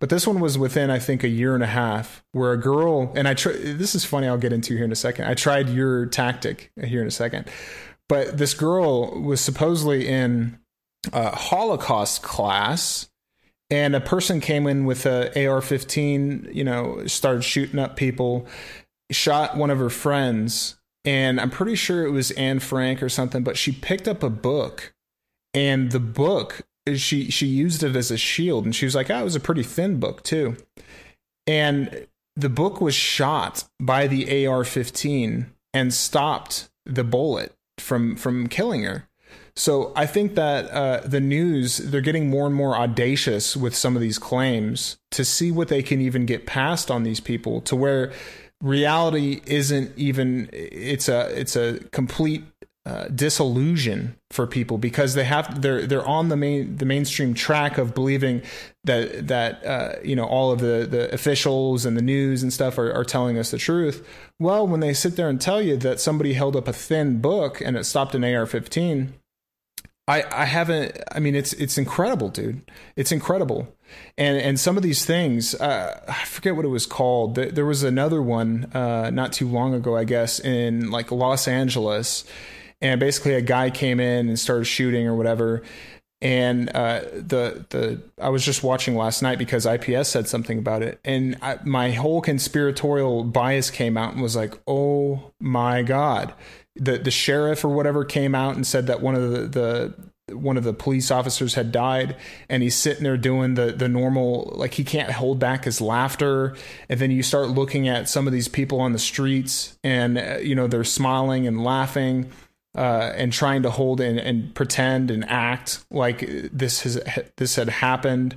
And then you watch the video, and the guy walks in, and, and everybody literally at the same time laid down, and and everybody else walked out, or ran out. Probably real people, but then you have you know some some actors or something. I have no idea how it works, but I, I swear not, all- they're like this is graphic video you know it was on like abc or something. This is a graphic video. And it literally looked like uh worse graphics than like super mario brothers as far as like 16 bit. Like they they completely blurred out everything. But you got the main gist that everybody at the same time hit the deck who was in on it it seems like in my opinion and everybody else ran out. And not only that but the same some of the same survivors from Las Vegas were there at this Los Angeles bar like many of them not just one or two or three like many of them were the same people that got shot at at that huge Las Vegas uh, shooting uh, you know 2 or 3 years ago from from the uh, from the window or whatever but yeah, the same people were involved. It's like they're reporting on it. Yeah, I heard about that one. I never looked into that one enough to kind of come up with my own opinions on it. But in the in the live chat, there's a guy. Let me just read this out. Uh, let me see. I had it just there a moment ago. That he calls himself Hey Joe. Uh, let, hold on a second. Where are we? Why do you? This is what he, he writes. Why do you believe they didn't plant WMDs in Iraq? It's actually quite hard to do these things without it leaking. Okay, now this is what the lemmings believe. The lemmings believe, oh, if there was a if there was a fake event, okay, if the TV just made something up, well, they wouldn't get away with it because somebody would somebody would leak it. And it's like, okay, think through this one, Buster. Who are they going to leak it to? The very same organization that was part of the original deception. Like, think through this. Who who is leaking what to who? But the masses, and I've heard this from people in real life as well, so many times. This basic idea of, oh no, they they couldn't get away with this. Somebody would talk. Why? Why would they talk? Oh, they just would. Oh, they just you can't. No, they, they can't. They can't get away with these things, mate. Someone's going to talk. Who? Why? Why do you believe that? Oh, just people can't keep secrets, mate. Well, maybe you can't. You're a peasant at the bottom level of society. But what makes you think that the people who work for the TV networks that they have to tell someone? What what makes you think that? They've never really thought through their fundamental beliefs. They've never thought through their premises. So it's like, oh no, couldn't be a cover up, couldn't be deception. That's how the lemmings work, and nothing you or I ever say is going to change that. This is this is how the lemmings are. This is one of the reasons why I just don't care anymore. Like I really, when I first got into the scene, man, I used to really care about all of this stuff, and yeah, man, we're going to spread the truth and all this stuff. And it's like, to who? The lemmings don't want the truth. They're not. They're no more capable of understanding truth than your pet chihuahua. Yeah, it makes no difference to them. They wake up, they go through their routine, they get angry at the boogeyman on the TV, and then they they go to bed. This is their this is their Groundhog Day over and over and over again. Same thing. And in the live chat, we've got we've got a few examples of it, Timmy. A few classic examples. Yeah, the the it goes back to the whole NPC thing, uh, in my opinion.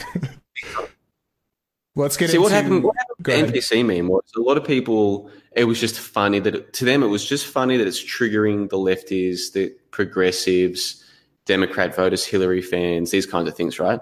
They just thought it was funny how the left was getting so triggered by it that they tried to ban it from Twitter and all this thing. Right? And I can understand this. Yeah, it's kind of amusing, but I think what was lost, what people didn't like, what people didn't notice beyond that was, hold on, this is a very good way to describe the behavior of most of these people. They are predictable. You know how they're going to respond if you give them certain stimulus, certain stimuli. How is that any different from a robot? You know, and they're all the same too. Like they all say the same things in response. Yeah. How is this any different from a robot? And then, like, without getting too far down the esoteric path, if you don't want to, you look at films like The Matrix, which were released before September 11, and in that film, Neo's passport expires on the 11th of September 2001. What are the odds of that? You know, Mr. Anderson, Neo, his passport expires on the 11th of September 2001. That's a film that was released in 1999. What are the odds of that? And what do we see in this film? We see that there's a small number of people who can really think, and they're surrounded by an environment which is populated with non player characters. Hmm. Yeah. And there's a lot of films that were released around that time that have the same message. The Truman Show was released in the late 1990s. What's going on there? All of the people are not real the way that Truman thinks they are. The film Dark City, Dark City, Yep, I was also released that. in the late 1990s. Same thing. You've got a whole bunch of people who are asleep most of the time. Okay, they're asleep. They're just floating through life with scripted lives. Yeah. Several of these films came out just before September 11. And I look around and I see the people who I interact with and I see what they do with their lives and how they respond to stimuli. And I think, yeah, these people could just as easily be non player characters and it would make no difference. It would make no difference. Yeah, and even to- even the newer Batman or one of the newer Batmans, obviously uh, on the map has uh, it was before Sandy Hook, and it had uh, Sandy Hook on it. It had actual Uh, I mean, there's a lot of a lot of predictive programming, and and usually I don't get onto that because uh, there's a lot of uh, conspiracy debunkers that debunk uh, conspiracy straw men and like, oh, so you think you know this is fake because it was in a movie or whatever. So usually I don't get onto that, but I still look at it. And I knew about the Matrix, the, the September 11th 01 uh, aspect to it, and it's just like, huh. It's it's things that make you go, huh? You know, like that's that's interesting. Somebody somebody had to probably purposely put that in there. You would think, and then how would they? That actually is giving you that they they had foreknowledge. So at least some people did.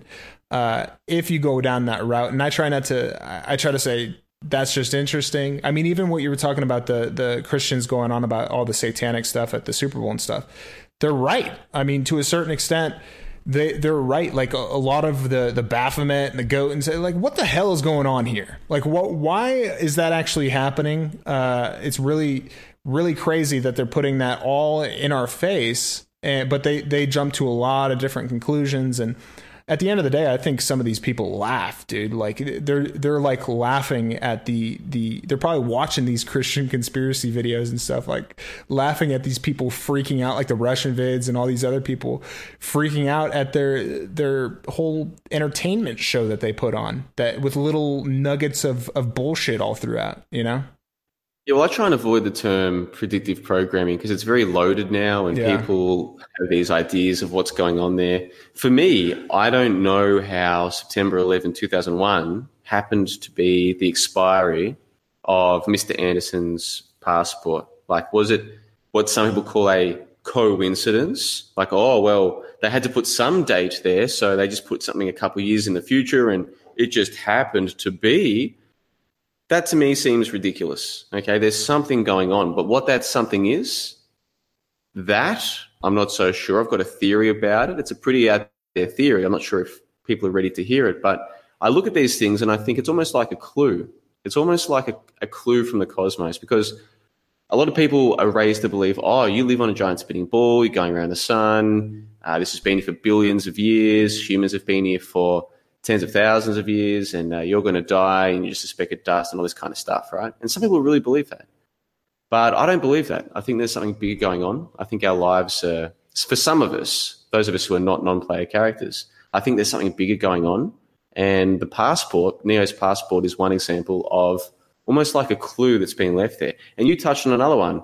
In Batman The Dark Knight, there's a scene where you can see Sandy Hook yeah, it's it says it right there on the map. He's one of the dudes is looking at a map, and it says Sandy Hook, and of course Sandy Hook is where that uh, shooting supposedly took place.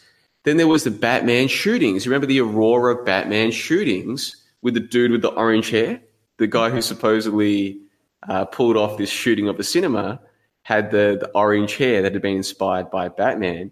And then the Boston bombings, which happened around about the same time as well, one of the baddies there was named Joker Tsarnaev. Yeah, Joker Tsarnaev. So you've got the Joker doing the bombing. You've got the red-haired man inspired by Batman shooting at the Batman cinemas, and then you've got Sandy Hook mentioned in Batman. Now, what are the odds of all of that? Maybe we're looking too much into it, but at the same time, uh, I find it interesting uh, that that guy, Infinite Plane Society, that I guess some of the uh, people were getting confused with Tim Osman's there, uh, did a whole series on Nipsey Hussle, this this whole death, and I guess he, I don't know if you heard about it, some just random rapper that you know becomes even more famous as he dies or whatever, but. You know, one hand uh, compression from a firefighter. You know, after he's been shot in the chest, and uh, but I mean the the connections in that one are ridiculous. I mean, it's it's then they had a whole procession and these people, the, the parents and stuff, supposedly come up, and you'd have to look into it. But it, I think um, to a certain extent, uh, you know, there's nuggets of truth to be found in what conspiracy theorists have to say. Sometimes they jump into the deep end and, and go completely nuts with it. But just like all the connections you just had, somebody could write that off as coincidence but to me, it's like, eh, that's hard. That's hard for me. You know, what are the chances, like you're saying? Yeah, and it comes back I think a lot of it to this central question of what is this realm? Why are we here? What is this life? And from what I can gather, most people don't want to spend too much time seriously considering some of the potential explanations. And that's fair enough. That's understandable. They're happy with their explanation of, oh, I, I read this book and I claim to be a Christian. So when I die, I go to heaven. Yeah. Or they're happy with, nope, uh, religion is all a lie. I'm a speck of dust. When I die, uh, that's it. It's all over. Blah blah blah. They're comfortable with with their atheist answer. So people who are already comfortable with their answers about what's going on, that's fine. I, I completely understand that. But for me, no, I'm happy to keep in. I'm happy to keep challenging my own idea of well, what am I here for? What is going on here? And I I treat some of these so-called coincidences now more as clues, hints from something bigger to say no uh, you are the, the realm that you're in is not what you thought it was. It's time to reconsider. That's how I that's how I treat these things. Yeah. But I can completely understand that for a lot of people, it's like, nope, that's crazy. I'm I'm I'm a speck of dust. I'm on a giant spinning ball going around the sun. I'm just a speck of dust. Wee, you know, and they're cool with that. That's fine. But to me, to me, that's a that's an insane belief that you're just a speck of dust and that this is all just this is all purposeless. There's no reason behind any of this to me, that's insane. That's completely insane. Yeah. Uh, do you remember where John Cantlie was from? John Cantlie was from the shooting. So this is what they were doing was a few years ago there was a serial TV drama on the news where the baddies, the terrorists, were killing captives one by one, and they were calling out the next guy to be killed. Right. So it was Steven Sotloff, John can't lie, can't lie. It was a, it was a TV. So what happens with TV soap operas is they keep you on the edge of your seat for next week, right? They were doing the same thing with the news, where they were getting each each guy who was getting killed. His job before he died was to call out the next guy. It was um, it was brazen. It was yeah, that, that reminds me of uh, the one of the one of the first. Uh, most people don't remember this, but there was a guy named Jihadi John, and he ended up being from the UK. And every night, like on the news, they would show uh, the beheadings, quote unquote, uh, from this quote unquote ISIS terror group, where there were uh, it was like he got like an American journalist and cut off his head or whatever. Then he got uh, you know a Ch- Japanese dude, and, he, and, it was like it was like clearly, dude, clearly uh, on a set. First off, second off, uh, they they had the on live leaks they had the actual videos where I personally went through them.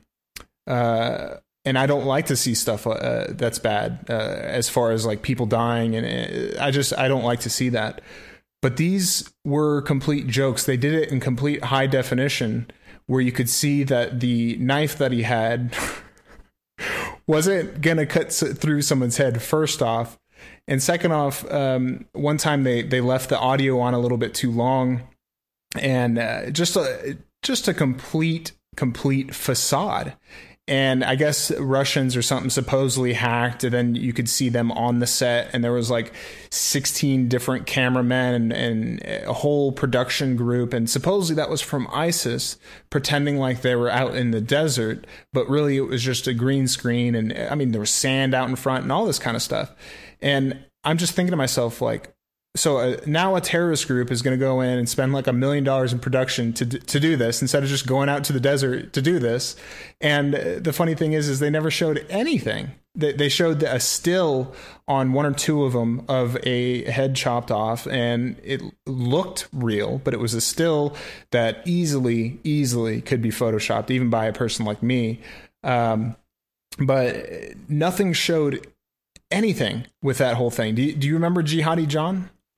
I remember a lot of this, yeah. And this was the one, is it called SITE, S I T E, where there was some, there's some supposedly non profit organization or some non government group who monitor terrorism.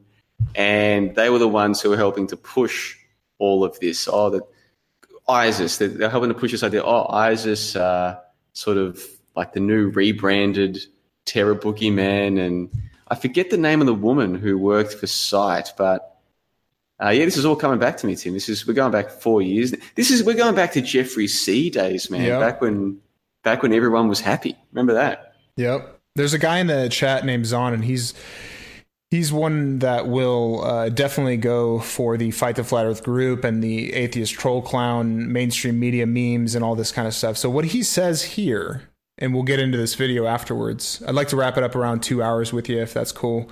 He says. Cool. He says, uh, Tim Osman, her testimony is real. Most of the people in the comment section say that she is acting. Where are they gathering this information from? How about the New York Times? Like it was fully admitted. This is all an admitted thing. Yeah, Zon, you're a little bit late to the punch. This is actually in the mainstream as admitted that uh, she's the daughter of uh, the ambassador, and it was actually set up by uh, Free Kuwait group PR group uh, for her to come on. And so we'll get into this. This is um, another time I play, or I actually talked about this with Mick West. It had to do with um, how I was trying to set the scene in that you know he he's going on about 9-11 being basically the official story. And i'm just setting the stage about operation northwoods their attempts to get into war with cuba and uh, stuff like this with the gulf war. And there are many many examples gulf of tonkin uh, a lot of different examples where actually uh, these were hoaxes that were actually just to piss off the american people to get them into you know to get them to send their their brave off to or whatever uh, soldiers to go and and die. And for America to spend billions of dollars supposedly we're 20 trillion plus in debt a lot of it comes from the Iraq and Afghanistan war where we ended up bombing Iraq for whatever reason and then went in there to go and rebuild and it's just an absolute disaster zone still to this day nothing happened that was successful at all uh, mission accomplished with George Bush on the the boat and all this stuff. I mean, it's an absolute joke what they're doing, and and these people can't see it because for some reason.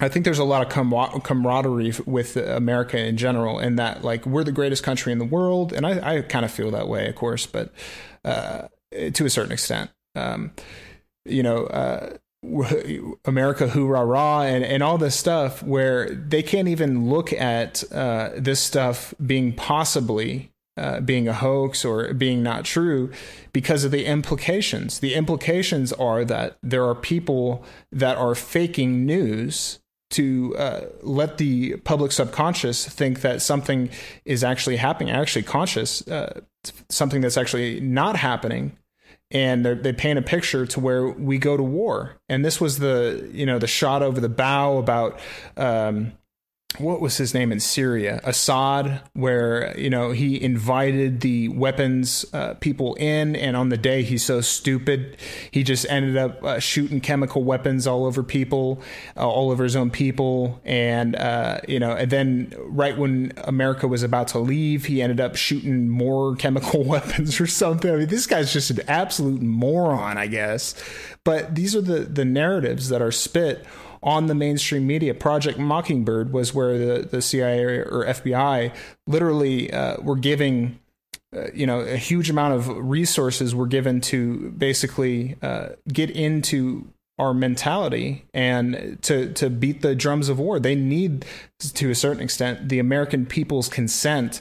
And what greater than uh, you know someone saying uh, babies in incubators or some dude in a cave that used to be our friend uh, training the Mujahideen is now a bad guy because he uh, supposedly sent planes over and, and, all this stuff. So it's all pretext that's uh, narrative building, like like the the shill on the street there. Uh, that that they just can't understand because of the implications, I think. Yeah, well, I've got a bit to say on all of that, but maybe we should play the Naira clip. No, no, and... no. I just unloaded a bunch. Please do while it's fresh in your head. Well, I was just going to say that we, a lot of us now, are sensible enough to at least question stories like 9/11, right, or the chemical, uh, the Assad chemical gas attacks, or these kinds of things, right? We say, right, this is a story. What evidence have they given me? Can I trust the evidence? But what a lot of people don't do is then question the next part of the story because the next part of the story is war. We're going to go to war in Iraq or we're going to go to war in uh, Afghanistan or this kind of thing. Or, or maybe we're going to have war with uh, Syria or something like this. But the war is also part of the story. So what I say to people is, well, if you're willing to question the story about the pretext for war, are you willing to question the story about the war as well? Are you willing to question that? Because I think a lot of people out there just take everything they're told about war for granted. Oh, well, the TV says that, you know, a million people died. And, but okay, I, I just believe it. It's like, really? That's a lot of people. A million's a lot of people. And you wouldn't trust the TV or the government figures about anything else. But when it comes to war, you trust you trust their stories now. Seem it seems a little bit peculiar to me. That's all. That's the point I was going to make. But regardless of all of that, man, Naira testimony. I was glad you brought this up with Mick West, and uh, he seemed to be familiar with it. He knew of it. And it's yeah. funny how people be, can be aware of things like the Naira testimony, but still end up believing all of the official stories. It's bizarre. Yeah, and actually, Zahn, I don't know if you saw. I'll, I'll read your message here in a moment because it's it's fucking hilarious, truthfully. But uh, I don't know if you saw the Mick West. Uh, I, I'm sure that you hold Mick West in high regard. Now he knows about this story. He knew about Operation Northwoods, Mockingbird, Ajax, all these different things because he actually researches it. But let's hear what Zahn has to say after what I said. Way BMX, this is an example of how conspiratard brain work, man. I don't need to look up something that I lived myself. I was inside the war of 1990 in Kuwait.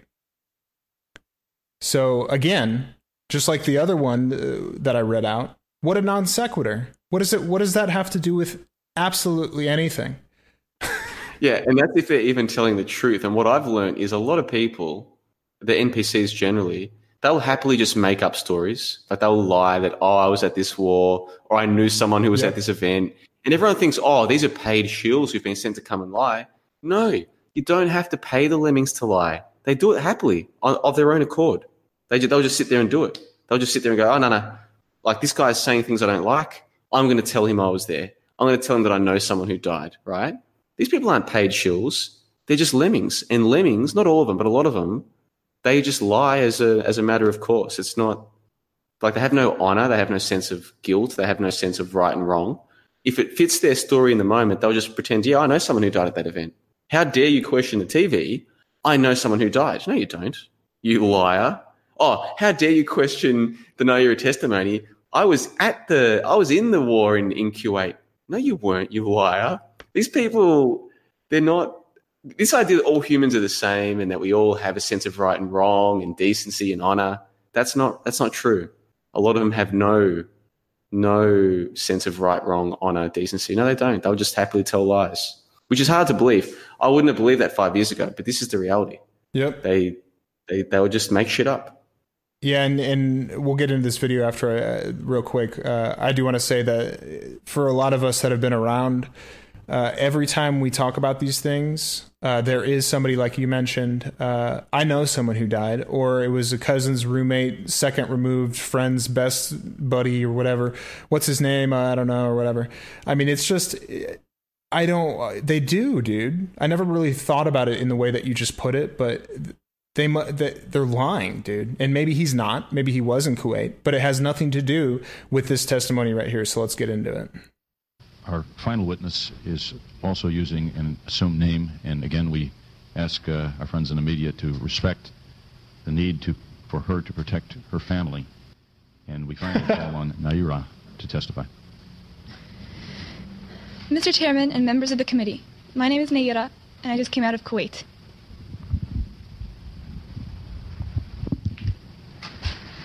My mother and I were in Kuwait on August 2nd for a peaceful summer holiday. My older sister had a baby on July 29th, and we wanted to spend some time in Kuwait with her. I only pray that none of my 10th grade classmates had a summer vacation like I did. I may have wished sometime that I could be an adult, that I could grow up quickly. What I saw happen to the children of Kuwait and to my country has changed my life forever. It has changed the life of all Kuwaitis, young and old. We are children no more. My sister, with my five day old nephew, traveled across the desert to safety. safety. There was no milk available for the baby in Kuwait.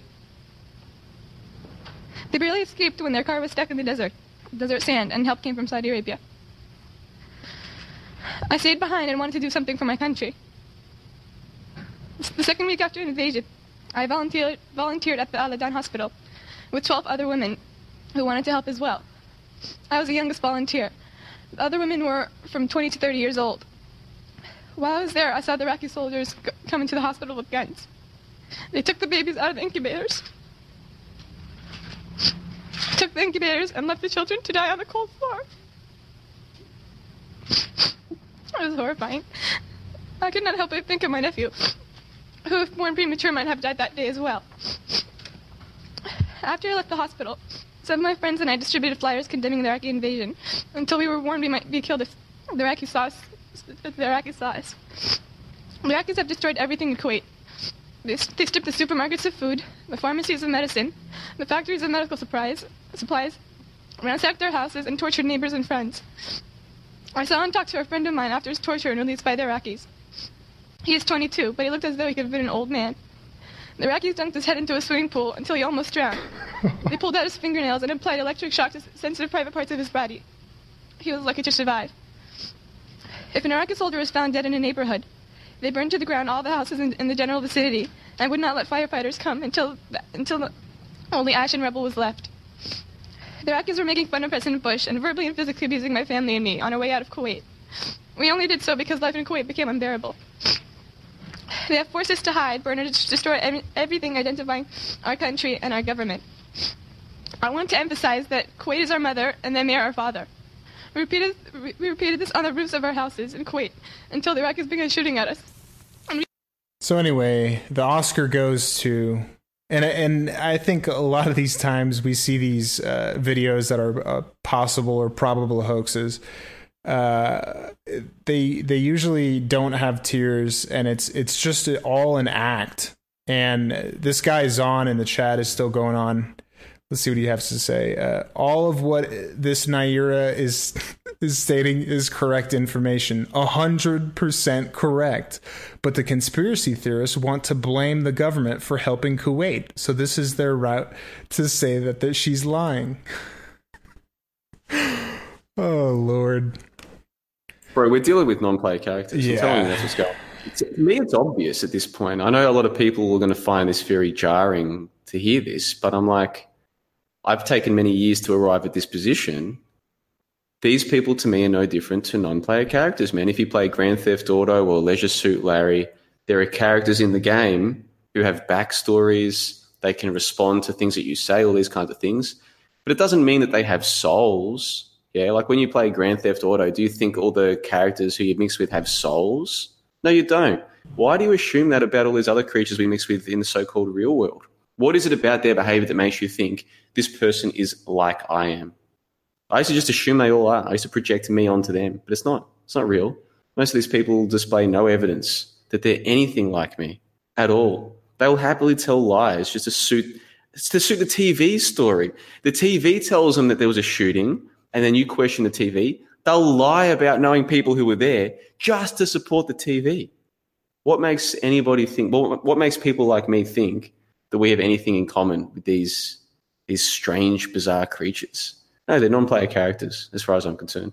Yeah, you'd think It's that obvious. people have uh, common decency, at least, or or a little bit of intellectual honesty. Uh, this guy continues to act like this isn't a known hoax. Uh, at the beginning, the guy at the stand is obviously saying, uh, you know, her her name is going to come out or whatever because of her uh, identity or, or to save the family or whatever. Well, the family was the ambassador, and like I said, Mick West uh, had looked into that and didn't dis- disagree with me. So uh, that's why. Look, the Zon guy in the chat. I actually thought that Mick West was going to come on and do that, and I've been hearing from a lot of people uh, like yourself, and even I feel the same way that uh, he actually surprised me. He he's not one of these NPCs, and and really what I got out of it at the end, he's actually more going into uh, how the buildings fell and kind of debunking some of the claims by say Judy Woods or or people like the architects and engineers for 9/11 Truth, stuff like that. But he has another side of him where it, seemed like he could somewhat speak freely a little bit about having an actual opinion as if he isn't one of those NPCs, uh, which was which was actually really good to hear, truthfully. But uh, we'll probably wrap it up here in a couple minutes, but I did want to go over uh, John Le Bon's uh, cha- new channel because it was deleted. Is in the description. Definitely go give him a sub and uh, a like and super chats or whatever. Um, Yeah, just send me money. Just I'll send you my email address. Just just send me money. Yeah, yeah, yeah. just- and also John has uh, a website, johnlebon.com. Uh, you can go check out some of his free work. And if you want to be a member, uh, there are different avenues for that. Uh, the dude puts out content, and the content that he does put out, some people find valuable enough to send a few shekels over to him.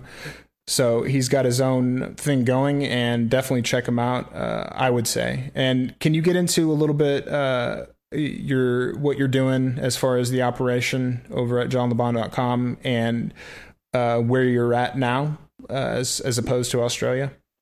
So I'm in Kuching at the moment, which is on the Malaysian side of Borneo. So in Southeast Asia, if you can sort of imagine, you've got um, Indonesia, and then just to the west of that, you've got Malaysia, and then from there you go up towards Thailand, China, etc. So Borneo is an island that is partly Indonesian, partly Malaysian, and I'm in a city on that island called Kuching.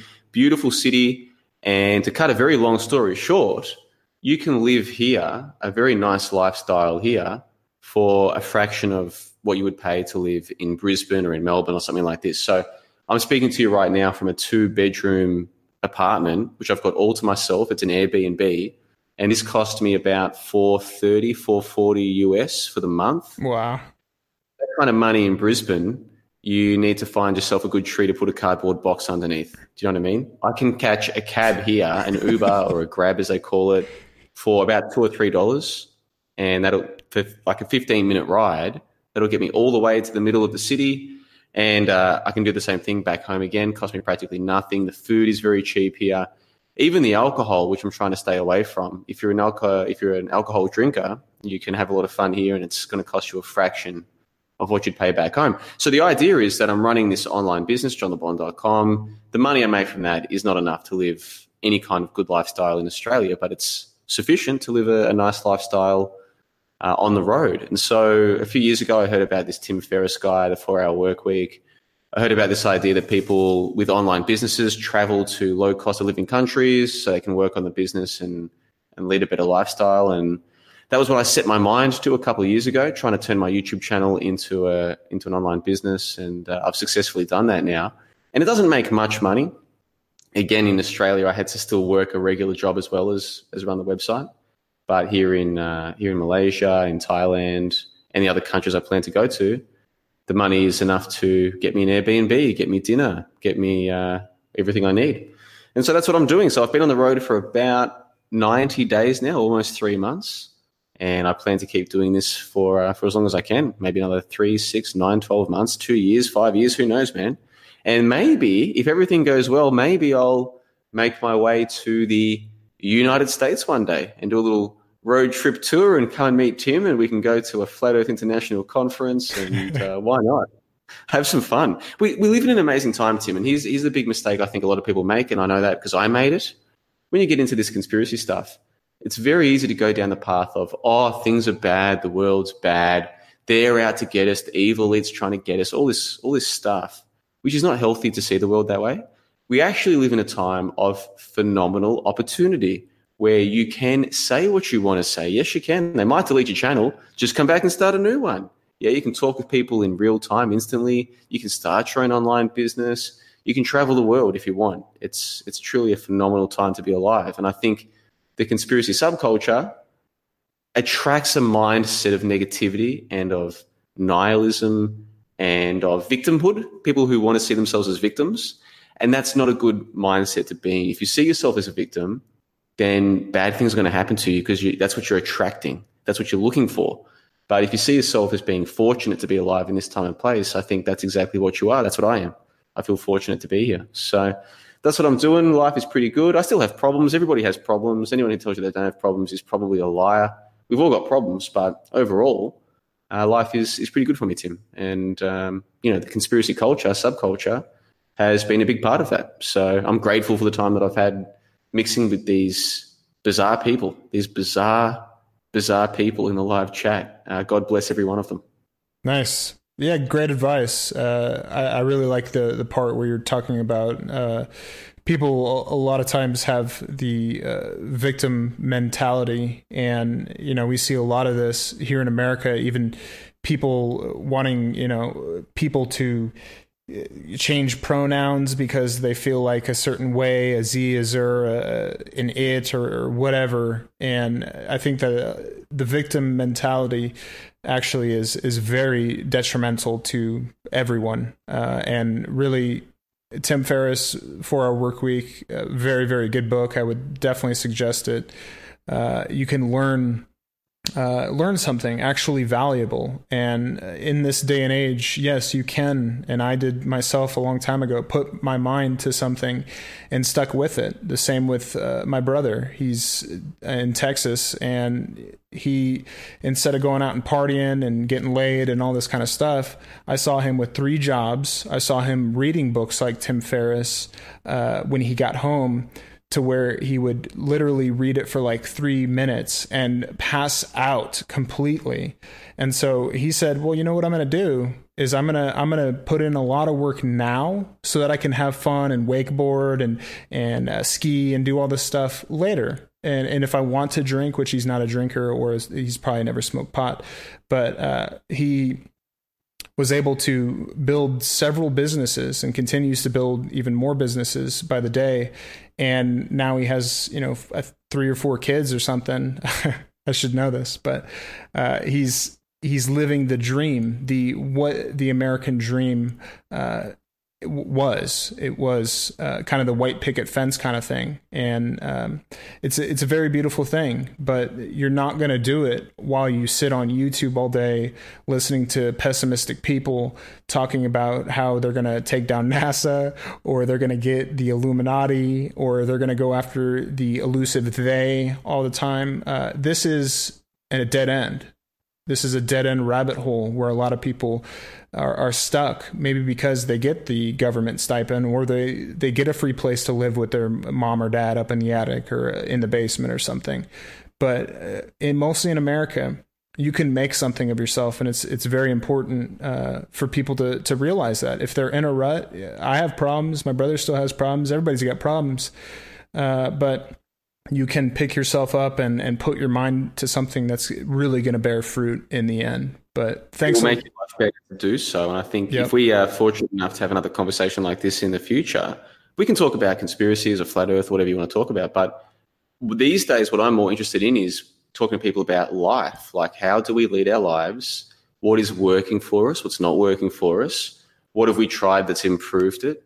You know, what, what are the mistakes that we've made? Sometimes it's good to get that off your chest. Well, you know, a few years ago, I I went and did this and I shouldn't have done it. And, you know, it's just good to get that off your chest. And if you're with people who feel confident uh, around the right people to share their life experience, it can be a terrific experience for all of you, like as individuals and as a group to just say, yeah, life is about getting some things right and making mistakes and, and just accepting that this is how it is. The problem with the conspiracy subculture is people are very defensive because they're afraid things will get used against them. It's like, oh, well, I believe that this and this is true. But if I tell people about these other mistakes I made in the past, they'll use that against me and they won't they won't agree with me about the shape of the earth or whatever. So it's it's all fake. It's like this pretense, this front that people are putting on. They can't be genuine and just open up about life. And so it's actually very self-destructive. The the conspiracy subculture, what it leads a lot of people to do, because they take on this this fake front of of being this kind of warrior or something. And it's like, well, that's not real life, man. In real life, we all have problems. In real life, we all make mistakes.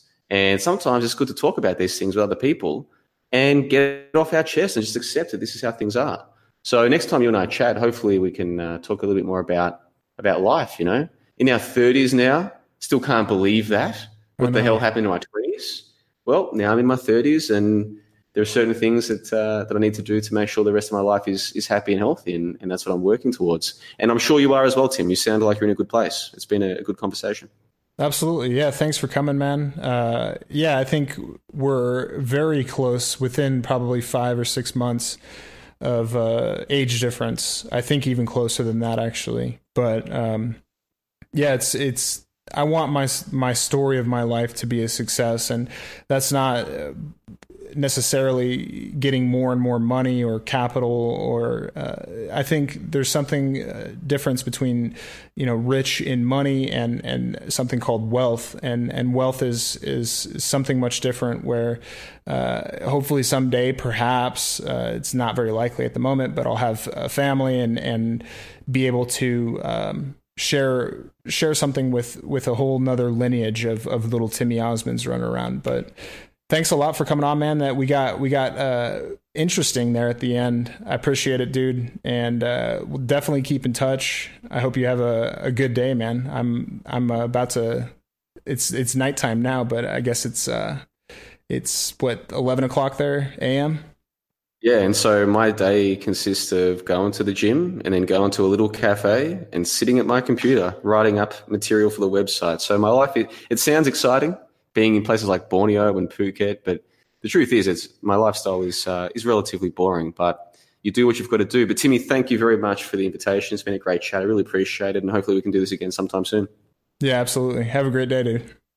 Well, yeah, yeah, that was that was a good chat with my old buddy John Le Bon, and we've been uh, we've been through a lot. We kind of try to share at least uh, some of our experiences with the truth cult, the truth community, so to speak. Um, and I think uh, for the most part, we're in much better places nowadays, and that's it's nice to be a, a, success story, not somebody that's you know we can look around all around this crowd and see something that I wouldn't really actually uh, qualify as as a successful person. Somebody who is infatuated with you know going after the man or exposing uh, the Earth being flat or, or whatever have you. Uh, it's it's very interesting, and hopefully here on this channel we'll have definitely different chats with people uh, like John and uh, even even Mick and and you know I'm I'm actually interested in, in talking to other people and picking their brains about certain things and hearing their stories and not so much about the obvious uh, psyop and and debunking the flat Earth, which I've uh, wasted a lot of time on but I got a lot of time, so it's it's not a waste. As I've tried to express uh, for a long time, that I've learned a lot about people, about reality, about uh, subcultures, about group mentality, and about the mainstream media, and and the list goes on. So it's not a loss, and I've met a lot of people as well, a lot of cool people that that come and listen, and uh, you know we have chats and stuff like that. So wouldn't change it for the world because if it if the flat earth psyop didn't happen to me i would be still probably stuck in a rut of uh, the victimhood mentality which is somewhere i don't want to be personally and i'm i'm very happy that i'm out of it. But a lot of uh, the friends that i have have kind of a similar uh, mentality as john in that we're not actually trying to change people's minds about any of this anymore. It's uh, more about actually uh, kind of a lot of people are just for the lulls nowadays, truthfully, and and I still am too.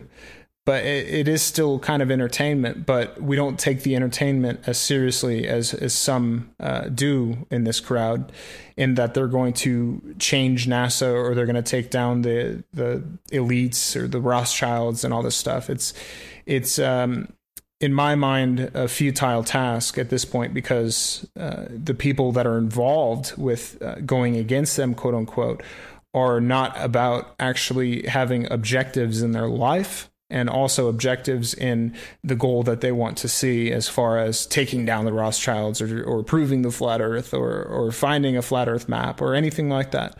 They actually want to have the conspiratainment, the the endless uh, Groundhog's Day is what makes them happy. And if that makes you happy, well, hey, who am I to come around and start stomping on your little parade? So, anyway, thank you so much for coming out. This has been Timothy Osman with a good friend, John Le Bon, about many different topics. I hope that you have enjoyed yourself as I have with my buddy, John Le Bon. Definitely go and subscribe to his new channel. Definitely go and check out his website. There's a lot of free content that you can go and see and see if you want to become a member if you like, or if you don't, then don't. It's as easy as that. Anyway, guys, have a good one.